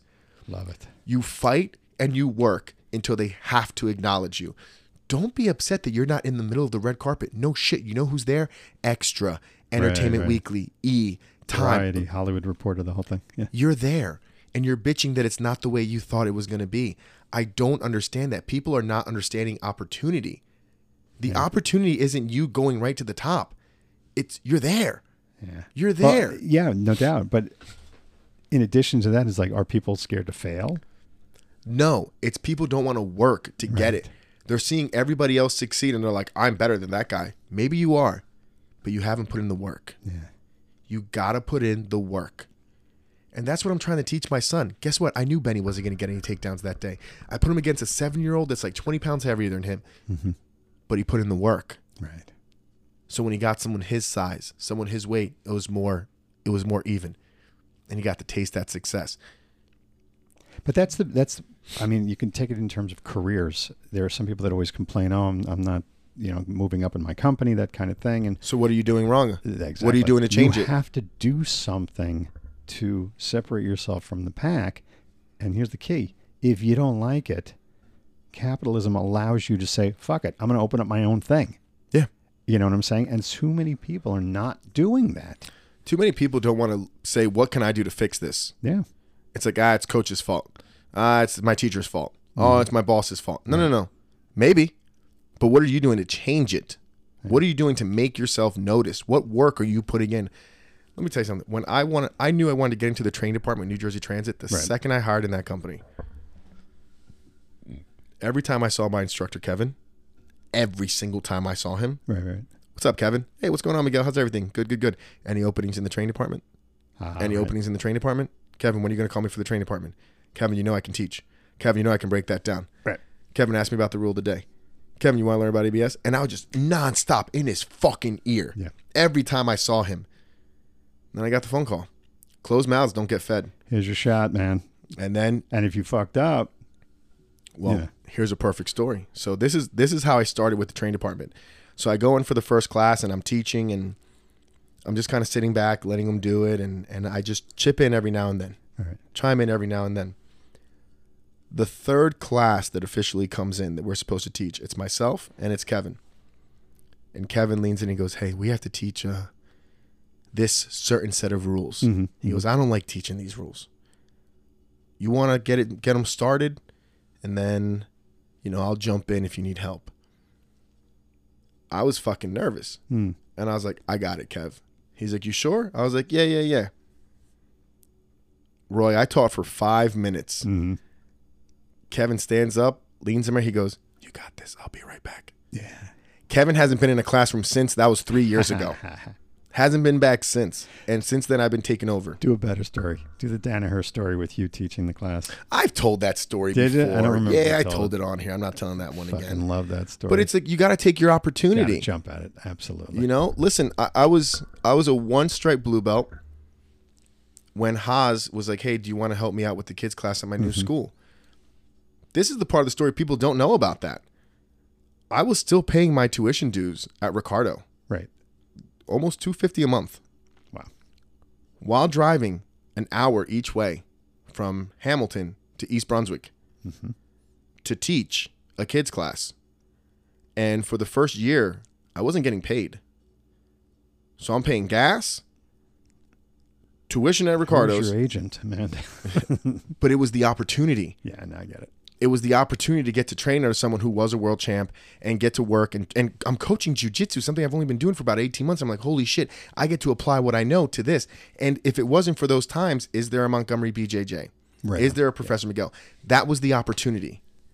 And you have to understand you've got to do that grunt work, but it comes with having the right mindset and understanding like, yeah, this isn't ideal. Yeah, this kind of sucks. Yeah, I'm fucking broke, but this is going to pay off. I've got to work right now. I have to suffer right now. I have to grind right now. Take everything that's being given right now, the good, the bad, the ups, the downs and keep grinding. Understand that today's probably a shitty day. Mm. Today probably sucks. But what's the opportunity? Yeah. What can I get out of today? And fucking take it. Yeah. I knew this wasn't going to happen overnight. I knew I wasn't going to have a school with 500 students by the time I was a purple belt. I knew that I was working towards something eventually, Right. 10 years later. And we're still working towards those goals. There's you heard what I do during the day. If you want to see what I do during the day, you can literally go on my Instagram at Prof Miguel underscore BJJ. And in my stories, there's a highlighted story, and it's like a day in the life. That's what it's called. And it's videos of me from start to finish my day. Right. And this is when I was taking the train. This is pre COVID. So I was up at four o'clock in the morning, catching the 510 train. And it ends with me pulling up to my house at 1130 at night. Unbelievable. And that was every day. Yeah. If it wasn't for COVID, I'd still probably still be doing that. This was every day, grinding, doing what you need to do. And it's not about That's the mindset, though. but that's the mindset. But that's to me, that's part of being a man. That's, That's part of being. success mindset. that a lot of people, don't, don't, have embrace. that. Yeah, no, they because don't. they want it in a year. It's not even that the year they don't have the the internal fortitude. They don't have the you know they they just I don't know like like we were talking about Max for instance. He seems to know what he wants, which is kind of a rarity at that age. Not just what he wants, But he's executing what it takes the- to get there. He's executing the game plan is the point. Some people don't want And a lot of people don't have the game plan. Listen, I can't tell you how many people I see on Instagram go from one thing to the next, Mm-hmm. to the next, to the next. And it's like, oh, I'm selling this. Oh, now I'm doing this. Now I'm a personal trainer. Now I'm doing diets. Oh, guys. And it's like, stop. Yeah, What are you trying to accomplish? Focus on it. yeah. Dedicate yourself to it. A lot of, they and then they always complain about, well, I don't have a role model. It's a very real thing. I mean, it is a very real thing because I find that when I talk to people about their careers, they're like, "Really? That's what I got to do? Yeah, I just got to stick my, you know, put my head down and, and work hard and really understand the industry, kind of thing, and then I'll move up." Yeah, that's pretty much it. I don't understand how people don't realize that concept of just working hard. Yeah, that's what I was going. That was going to be my next question. Is there a hard work ethic that's really, really not being embraced in the country? Oh, a I, I don't think it's that it's not being embraced. I think it's being killed. Yeah. And I'll tell you when it started. Fucking participation trophies. Oh yeah. Everyone thinks they're special. I, that's why if you've ever seen the uh, the movie uh, The Incredibles about the Love that super, the superhero family, Monsieur Ancre. there's a line in that movie. What's the kid's name? Uh, Jet or fucking Yeah. whatever. The son. He's super fast. There's a line in that movie. or something like yeah, there's a line in that movie that is so subtle, Mm-hmm. but every time I hear it, I'm like, yes. Where they want, he wants to do sports. He wants to run. He wants to compete, and the mom's like, you can't. You'll beat everyone. He's like, it's not my fault. I'm special. Right. And the mom goes, oh honey, everyone's special. and he goes, that's a nice way of saying that no one is. Right. And I was like, fucking a. Right. Great. It's line. okay to be special. Right. It's okay to be special, but you got to work on your gifts. But people just expect things. Yeah. And we've gotten to that world where, and it starts when you're five and you get a part. Listen, Benny got a trophy this year for soccer, Mm-hmm. and we knew he was going to get one. And Steph was like, What do you want to do with the trophy? was And- it a participation trophy? Trophy. It was. Yeah. And I told her, I was like, You know what? He gets to keep this one. And she's like, Okay, why? I'm like, Because they don't have playoffs. They don't have a champion. They don't have any of that. They literally just give the kids a trophy for, like, Hey, good job. You played soccer this year. Right. Right. Right. I'm like, literally, the participation is all he did. yeah. And that in itself, I was like, but when there's like a league champion, my man, you don't get a trophy for being on the last place team. Mm-hmm. Like, you know, Joe Judge didn't get a trophy this year. He got fucking fired. Do you want to go into Nah, that we're gonna nah, we're gonna save it because you know what's funny? The football part was the most boring part of the last episode. I was like, oh god, That's what I said. I literally kept hitting Yeah, 15 man. seconds for it. it was 15 fun to talk about, I but uh, when I listened to it, I was like, nah, shut the fuck up. Let's get to the fun stuff. Let's go to Roy talking about cocaine in the '80s. But um, I didn't even give you my best stories about drugs. We'll save it. We'll have a whole Oh, episode about okay, cool. why you shouldn't do drugs. Um, Uh, you got to do drugs. no, stop it, Roy. Don't do drugs. Just say no. Just say no. Just say no. Please, dear God, just say no. But uh, I'm, I'm like the devil on the shoulder and No, the angel on the don't do shoulder. yeah, don't do that. experiment your way all the way to prison. Right. Um, it's like Mr. Roy said I should experiment. It's like, go ahead. It's not gonna hold up in court. A popular co-host from a podcast tapping in, Roy Abramson, was brought into. Can I give you just one Pookie. great story uh, about drugs real fast? I need to hear this story. It might get edited, but I'm gonna hear this story It's a right great now. one. It's a great one. All right. I'm married about a year or two, and we were experimenting with these pills and shit. So, Like any rate, ecstasy. Sort of. It was a combination of a painkiller and a sleeping pill, and it, it just created the greatest feeling. And I thought I was the most charming fucking idiot in the world. So I used to walk into a, a video store, and back then they used to sell CDs there. Okay, And I, I, I like a porno store, no, it, well, I'm sure they had their porno area, but this was like a West Coast like video. a West Coast video. Yeah, and they had CDs there, and I just remember, I I woke up and, and the, oh, this is the worst part about this stuff is that it would knock out your memory. Okay, Okay, I feel like uh, Tommy Lee and like Motley Crue talk about this, this is like getting that. yeah, this is getting where like they that. would mix things and it would shut down their brain. That's and exactly they'd be like, what, "What That's happened?" what we're getting. So I woke up the next morning, and I I, w- I didn't sleep in the bed. I, I woke up on the couch, and I look, and there's a stack of CDs there. But there, here's the catch: they're all really, really good CDs that I really, really wanted. And I'm looking at them like, I've just married the greatest woman in the world. How did she know I wanted the Eagles' greatest hits? How did she know I wanted this CD, this CD? What it turned out is I fucking shoplifted all these fucking CDs.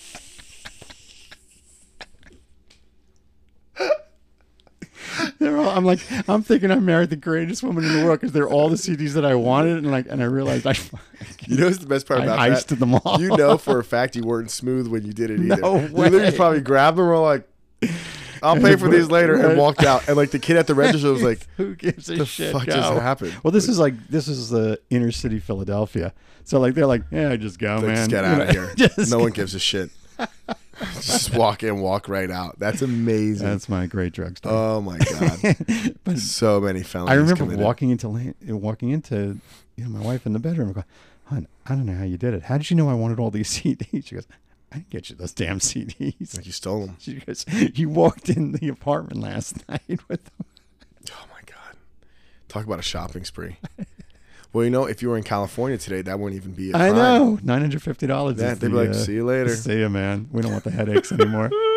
what a what a fine, you know, uh, I DA. gotta, go, I gotta go to California, go What shopping. schmuck. I Holy mean, get myself some Gucci shoes. serious. They're like, we're on a 950, right? See you later. Balenciaga shoes, man. I Oh, those things like are so ugly, dude. I know, but there's like 650 bucks. I think you're under the threshold. You could steal them. You could steal them and then sell them for 1300 Steal a $500 PlayStation, sell it for two grand on eBay. Absolutely, But my brother. yeah, I just everyone, everyone wants. Do you think that people overindulge, you know, on the on like the whole food thing or the porn thing or the personality thing? Like, like people so badly want to be something in this in this world, you know, and it really plays into the social media stuff. I blame social media for everything. Yeah, I was talking to Tom about that today. Um, we were talking about like you know like influencers and things like, and I told him I was like, dude, I was like this whole thing with everyone being an influencer Right. and everyone's motivation. I was like, that's why I don't like posting. I fucking hate it. right. And Tom was like, yeah, but there's a difference. He's like, you own a school. He's like, you actually Yeah, are there's a means to an end influencing people. Yeah. He's like, like you like you should speak. He's like, you're actually doing something. You're not someone who's like, literally, this is what you do. You're not doing shit. Mm-hmm. You're just like, let me motivate you people to do this. And it's like you live in a you live in your fucking mom's basement. Like, what are you talking about? You're just you got people believing you're doing shit. And I was like, I guess, but eh, you know, I, I don't know, man. I feel like there's so many people doing it that when the people with substance actually do it, it's so watered down. kind of, yeah. You know, you know, if everyone's So the it, cre- so the cream is not rising to the top necessarily. It's just No, it's the shit floating. The shit yeah, floating. the shit's floating, Gotcha. but they think they're the cream. That's the problem. It's like you're not the cream. You're diarrhea. Yeah. You're diarrhea, and you're fucking ruining everything. So, not taking going back instead of the influencers. What about the people that just ingest this sort of shit all that? Like I look, I hate this feeling. Like I wake up on a Sunday, and my phone will send me, you uh, you were on your phone like nine and a half hours a day or something like that. Jesus, I'm just I'm just, half. I'm just using an of- example. That's a fucking third of your day, Roy. I'm using an example. I'm not a saying that's hundred days a year. I think people are on their phone a lot. Is my point. Well, the thing is, of course, people are on their phone a lot, but everything's on your phone now. Your emails are on your phone. Your your work is on your phone. Yeah. Your bank is on your phone. You can Seriously. trade stocks on your phone. You can do Yeah. everything on your phone now. So you're going to be on it. But it's what you're doing on your phone. Mm-hmm. Are you doing anything to be productive? Like Steph cracks up. She goes, "What are you doing on your phone? What are you watching on your phone?"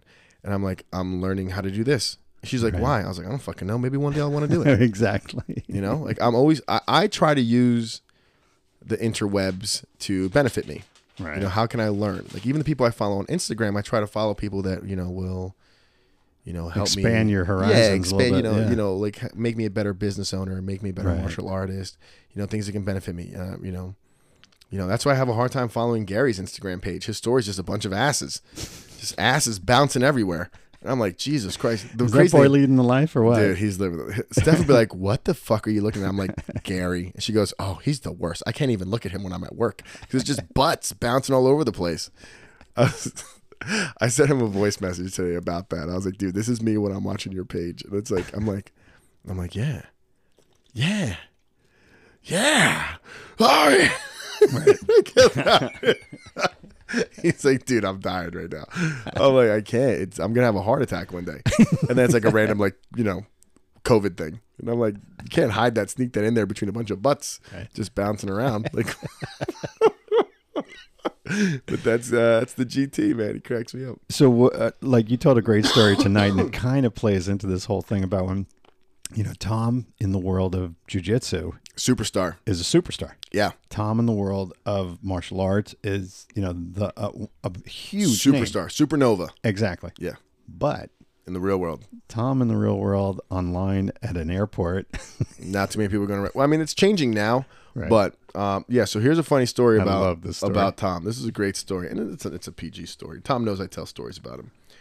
We were on one of our Costa Rica trips, going to one of the camps, and we're we're at the airport, and it's myself uh, and a couple of the other guys, and half of us already got on the plane, and then myself and I think like two, I think like like Carlos, were like the dum dums waiting for Tom, right. and like it's like last call. Mm-hmm. Uh, No, I'm, I'm ready to board. We've boarded section A. Yeah, it's like this is the last Section C, call, section D, last call, Right.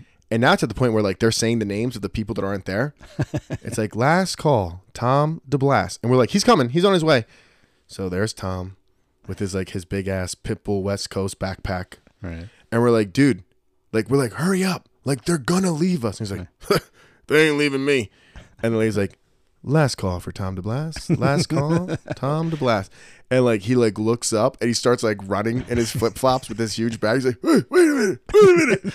and I start boarding, and I'm like, I'm like, dude, like what the fuck are you doing? He goes, bro, they're really gonna leave me. I'm like, United doesn't give a fuck who you are. I don't care. I'm like, like you're like, dude, like not yet. One day they Right, will. Right yeah. now, they don't give a shit. He's like, would you have left me? I was like, yes. He's like, really? That's fucked up. I'm like, my loyalty has its limits, and that limit is getting on this fucking plane, Right. going on a trip. I paid for the ticket here. It's, Listen, man, it'd be one thing if like you know Tom got into a car accident. Well, I'm not fucking leaving now. I gotta Right, go right, support. right. It was like Tom was you know taking selfies in the fucking bathroom. See you later, buddy. I'm out of here. Get the fuck out of here. He's like, well, come on, I, and then I'm pretty sure that's the same trip where like. I I really so uh, you know I gotta poke fun at give, your, myself, give me your drug story now. dude. I, I do not.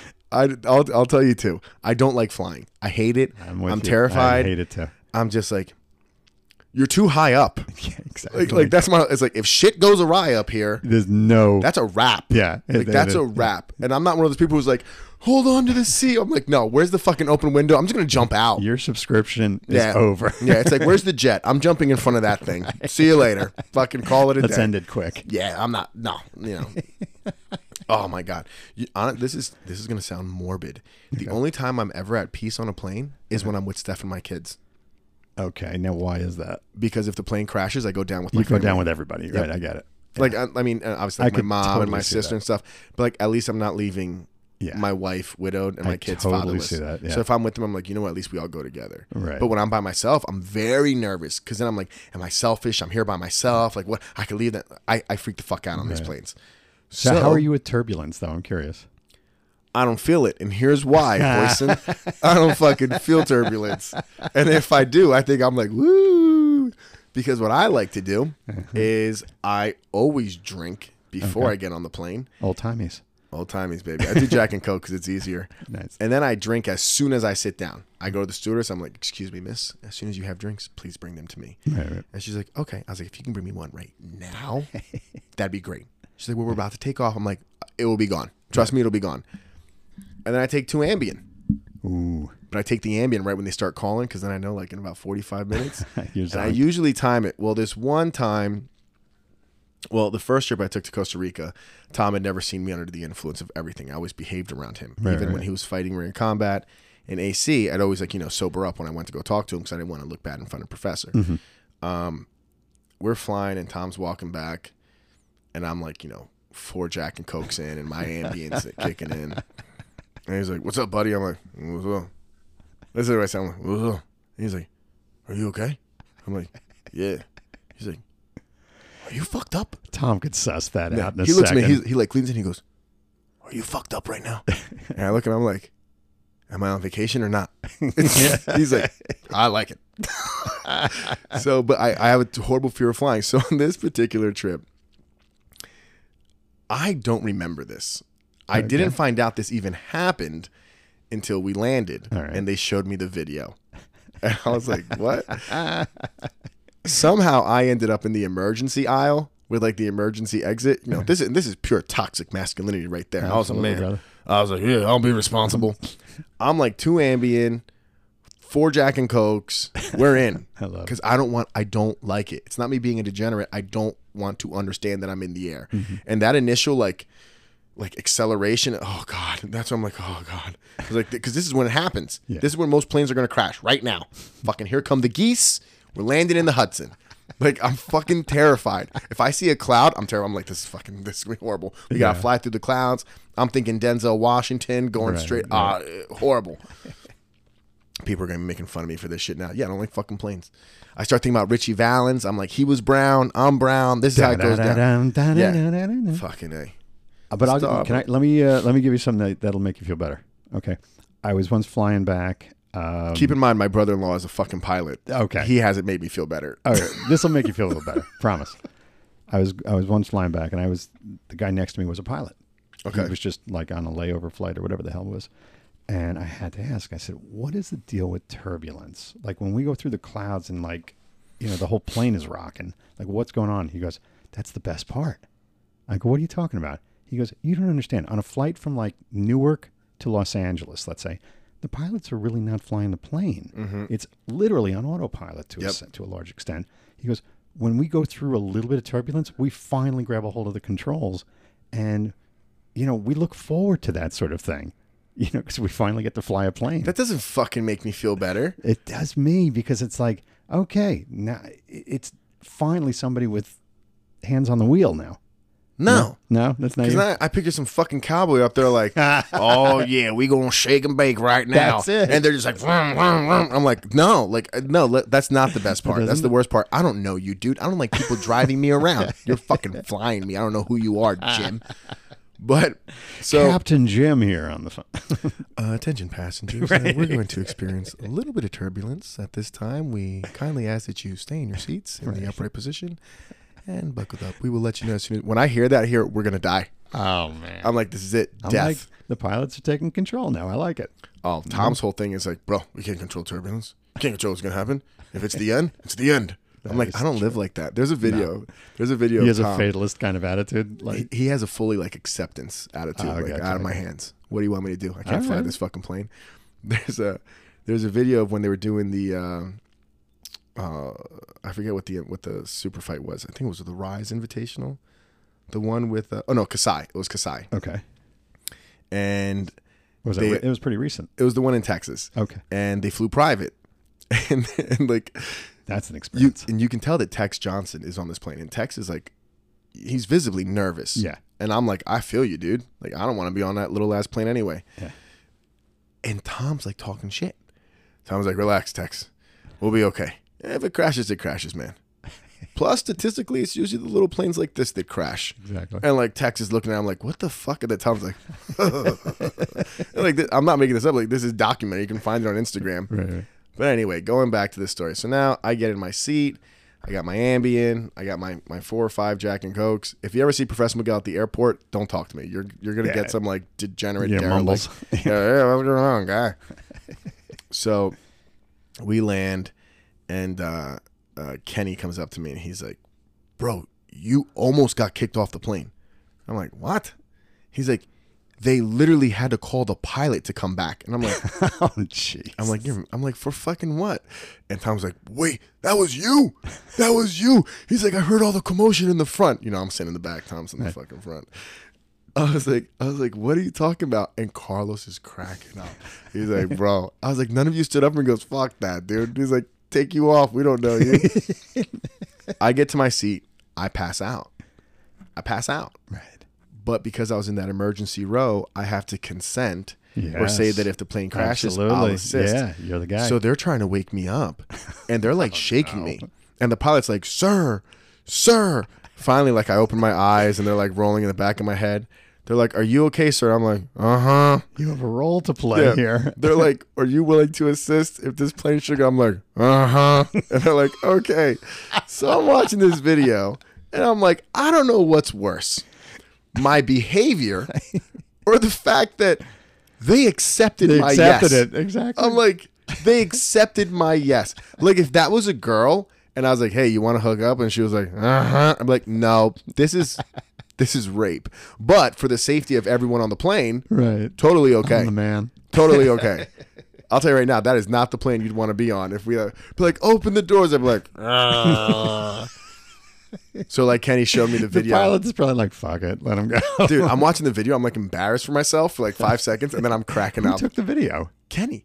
Oh, He was recording it because he's like the row next to me and behind me, so you can see everything. He's like, fuck. And no one, none of my friends would be like, "Oh, he's okay." No, they're just like, "Nope, boot him off, boot him off. Let's get going." But uh, I, it happens, man. So yeah, so That is Tom a almost missed a hilarious plane, but story. I almost got kicked off the fucking plane. Okay. They almost booted my ass.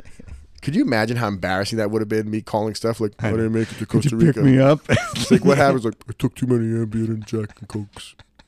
now, does Steph, how does she fly? Is she okay? Totally comfortable. Is she? Yeah, doesn't Okay. give two shits. Wow. He's like, Unbelievable. it's just little bumps in the air. I'm That's like, the way I little, feel. bump, little bumps in the air. We're in the air. You have to suspend something as the plane is kind of taking off. You have to suspend the fact that, like, yeah, there's an excellent chance that if this thing goes down, I'm dead. Okay, but you have to kind of like embrace it. You know, embrace the you know, I try to. It's hard. into the sky. It's hard. It's easier when I have my kids and my wife. I'm not giving you advice. I'm just saying that's kind of what I do. I just embrace the fact that, fuck, let's go, let's do this. Oh, I embrace it too. Yeah. With uh, with medication. I embrace the fact that if that plane goes down, I won't even know. good. and the good thing is that you're going down with people. Yeah. So you're not alone in this whole thing. You know what'll happen though? What's I'll that? be the only survivor because my body was just completely like limp. I'll land in the ocean and be like, "Oh fuck, why am I all wet?" That's how it is. Like it's the, Yeah. it's always the person like when you hear like the story about people going down Niagara Falls and like they just like go Mm-hmm. limp. They like you know they get like fucking shock and they survive. He was talking about a dude that like that his house got blown away in a tornado, and because he was sleeping, he just the thing whipped him right out of the house. Nothing woke up like about 500 yards away, and nothing happened to him because Well, it's like when we talk about like a break fall in class. Yeah, we yeah. talk about the reason people get hurt is because they try to catch themselves, they tense up, and we're like, no, you guys Mhm. just let it go, let it happen, and you'll be fine. yeah, Your body's meant to react to, st- to stay alive. But yeah, that's where my toxic masculinity goes out the window. you want to see all my like tough mindset go away? Put me on a fucking plane and make that motherfucker shake. Watch how quickly I stop. I'm like, we're done. We're now. I'm reaching for like my 60 year old mother in law to tuck me down. I'm like, Mommy. please, please, make me feel better, old lady. I sometimes get like the uh, you know the the wet palms though. You know when the plane does a little too much of that Oh, Dude, uh, I get it. Dude, I, there was one time I got so freaked out on a plane. I was younger. I was probably like 21, 22. Right. And I think that's really what it was. I had like one really bad experience, like really bad oh, turbulence That- that's the all you flight, need. That's all you need is one. and like like one of those where like literally like like my head hit the ceiling because we just dropped so God. much. I was just like, and the whole ride from Puerto Rico to New York, Right, and I was just like, like I told I told the flight attendant, I was like, I was like, I need a water right now. She's like, okay, well, I was like, I need it right now. I'm losing my shit. I need it right fucking right, now. Right, right. And like my mom was like, it's okay. It's okay. I was like, no, it's not. I was like, this isn't. This isn't. You know. It's like panic attack time. Yeah. I was like, this is fucking horrible. And it was just like, boom, boom, boom, boom, Yeah. boom, boom, boom, Scary shit. and then just dropping. And then Yeah. I was like, we're fuck. And it's nighttime. yeah, And there's like a storm, so like I can see the lightning. I'm like, we're we're dead. This is a I wrap. I had something like that flying back from Disney one time with my son, and the uh, there was way too much uh, uh, rain coming down into JFK or something like that, so the plane just banked and was just running a circle for about a half hour. Yes. And I'm like, I, I remember like because I didn't want to like freak out in front of my son, but I'm like, put the plane right, put the plane right already, you know that Mhm. kind of thing. I'm like, really, this is a shitty feeling. It's I hate when they make you fly around the airport. Yeah, I do because number one, you're pretty low, and that's when the turbulence is at its highest exactly. because you're catching all the wind from the Yep, clouds. and So like, and you can feel yourself turning, and then you're bumping. You're like, I hate this. I hate everything about this. Just Exactly. put it on the ground. That's exactly it, man. Oh, Absolutely. horrible fucking planes. Question since we're towards the end here. Uh, give me your two or three best video games that you play. I'm not a gamer, so Neither am I. whatever. Neither am I. I, I actually said to my son, I go, what, what are some good games? He's like, well, there's Call of Duty, there's Battle Royale. There's... Uh, listen, I'm gonna be honest with you, Roy. I You're a haven't played a video game in probably like five years. so are you a Madden guy?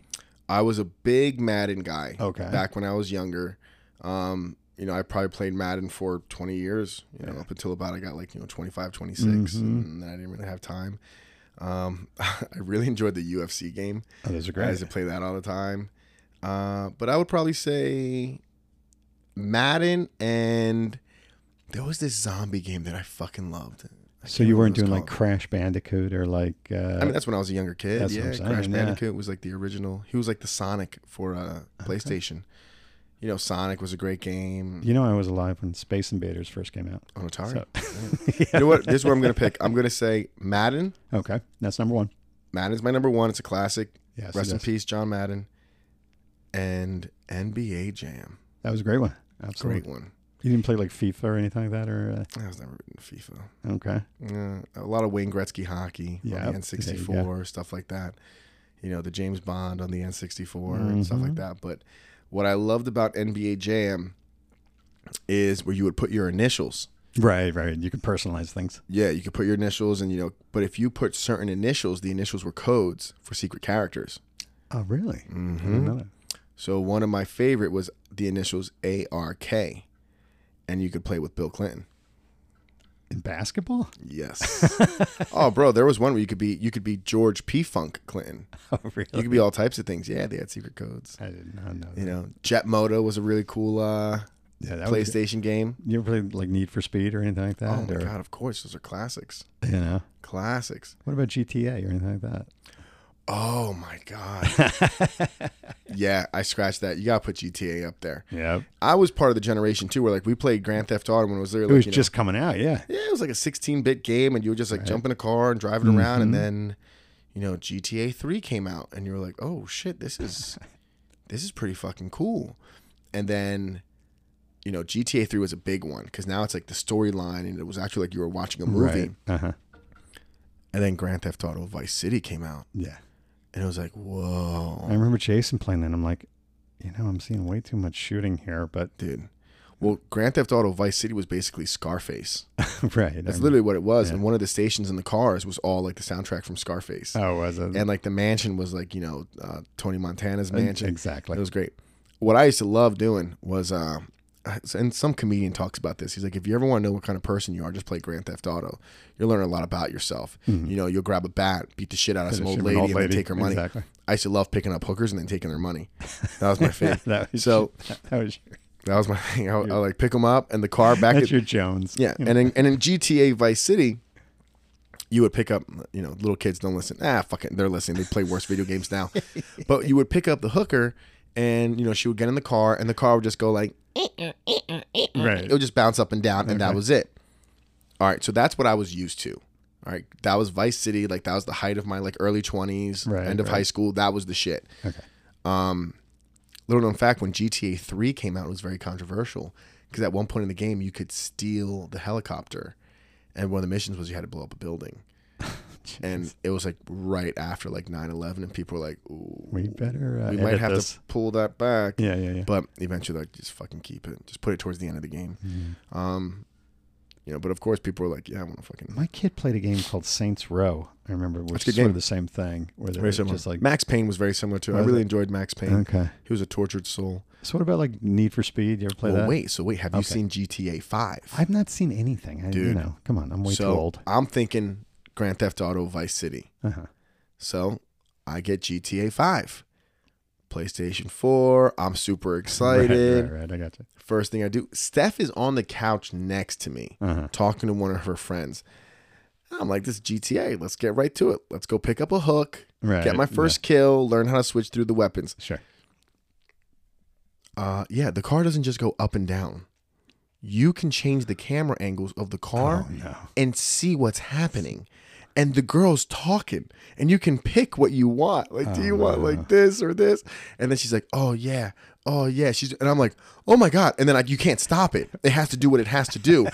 and then like, so I'm like, "Oh my god, oh my god!" And Steph's like, You're "What?" creating porn. So now Steph's like, "What? Hold on, hold on, Jessica. What the fuck is this?" I'm like, "I don't know. I don't know. This was not on the last video game." She's like, "Can you please stop that?" And I'm like, "No, I can't. I can't." So and then when the worst part is is so funny. The worst part is the the controllers. You know they they shake.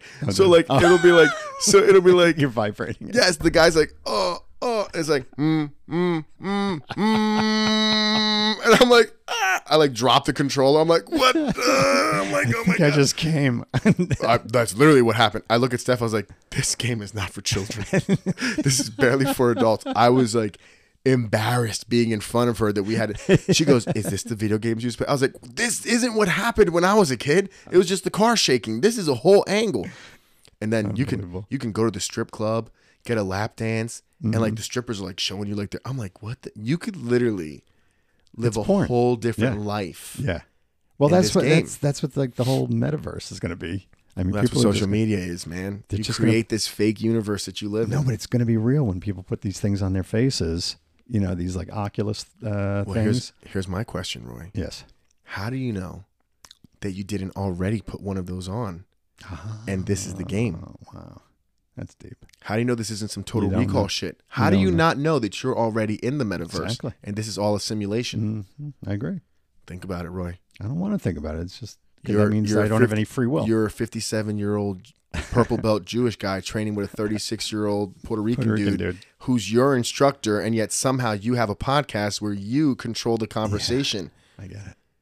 It don't make no sense, Roy. So, in other words, that as I walk to my car, everything collapses around me essentially, except what I know, except what I see. Yeah. And maybe when you sleep, the game's just being paused. That's what I'm saying. you don't know. That is deep. In Total Recall, Arnold didn't know that he was in the simulation. right. Right. He, there's no sense where it stopped. How do you know? When do you know? don't- You don't. You go see the doctor. The doctor's like, all right, tell me what letter you see. Right. And now you're here. Yep. COVID. Donald Trump was president. Yeah. We got Weekend at Bernie's as the president now. all right. Shit's all crazy. Today they announced that cannabis might be able to fight COVID. That was on Bloomberg Business. I'm like, I saw that. I'm like, what's going on right very, now? very cool. What's going on right now? It- And, it- and and here's the thing, and it's not even like some like smart person. It's actually a kid, just like saying, "Let me throw this option in the game. Let me throw this." Like you know, you're his avatar, it's like I got an idea. Let's make this really horrible virus, right? and it'll kill people in the beginning. Then we'll downgrade it to a flu, Right. and then we'll tell them that the cure all the time was smoking weed. it's like, yeah, bro, let's do that. And we're all just like, beep, beep, beep, beep, beep. That's I all. don't know, are. boy. No free will, baby. No, it might be all a simulation. I'm okay with that. I mean, you know, I don't mind the game that's going on right now. Let's keep playing it. exactly. I don't want me anyone to unplug me. Kind of like the, kind of like the hand that's going on right now. So, do you want to end on that note, or do you have anything more important to say? Because we're at an hour and forty-five. I'm gonna say this uh, because we started off talking about toxic masculinity and being strong. I don't think it's about being toxic masculinity. I don't think it's about being a feminist. I don't think it's about being anything. I think what it comes down to is respect yourself and others. and others. Yeah, shut your fucking and mouth. that's it. And show as much sympathy and empathy Yep. and care as you do strength. Yep. I'm because you there's thousand percent. strength in being caring and loving and Mhm. understanding that maybe someone else's struggle isn't as bad as yours, but it's still a struggle and understand it. And if you're trying to accomplish something in life, shut the fuck up Yeah. and be ready to suffer. Yeah. It's not going to happen overnight. Love it. And be grateful for the opportunities you get, even the ones that you think aren't really that great. Yeah. Love it, baby. All right. And it's all a fucking simulation. Uh, little kids Right. don't listen to this. All right, guys, tapping in. Hope you.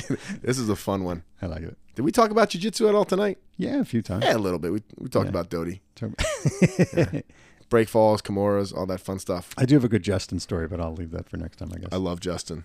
of course. How do you Shout out to love Justin. He's All those guys. All right, guys. Talk to you next week. Bye bye.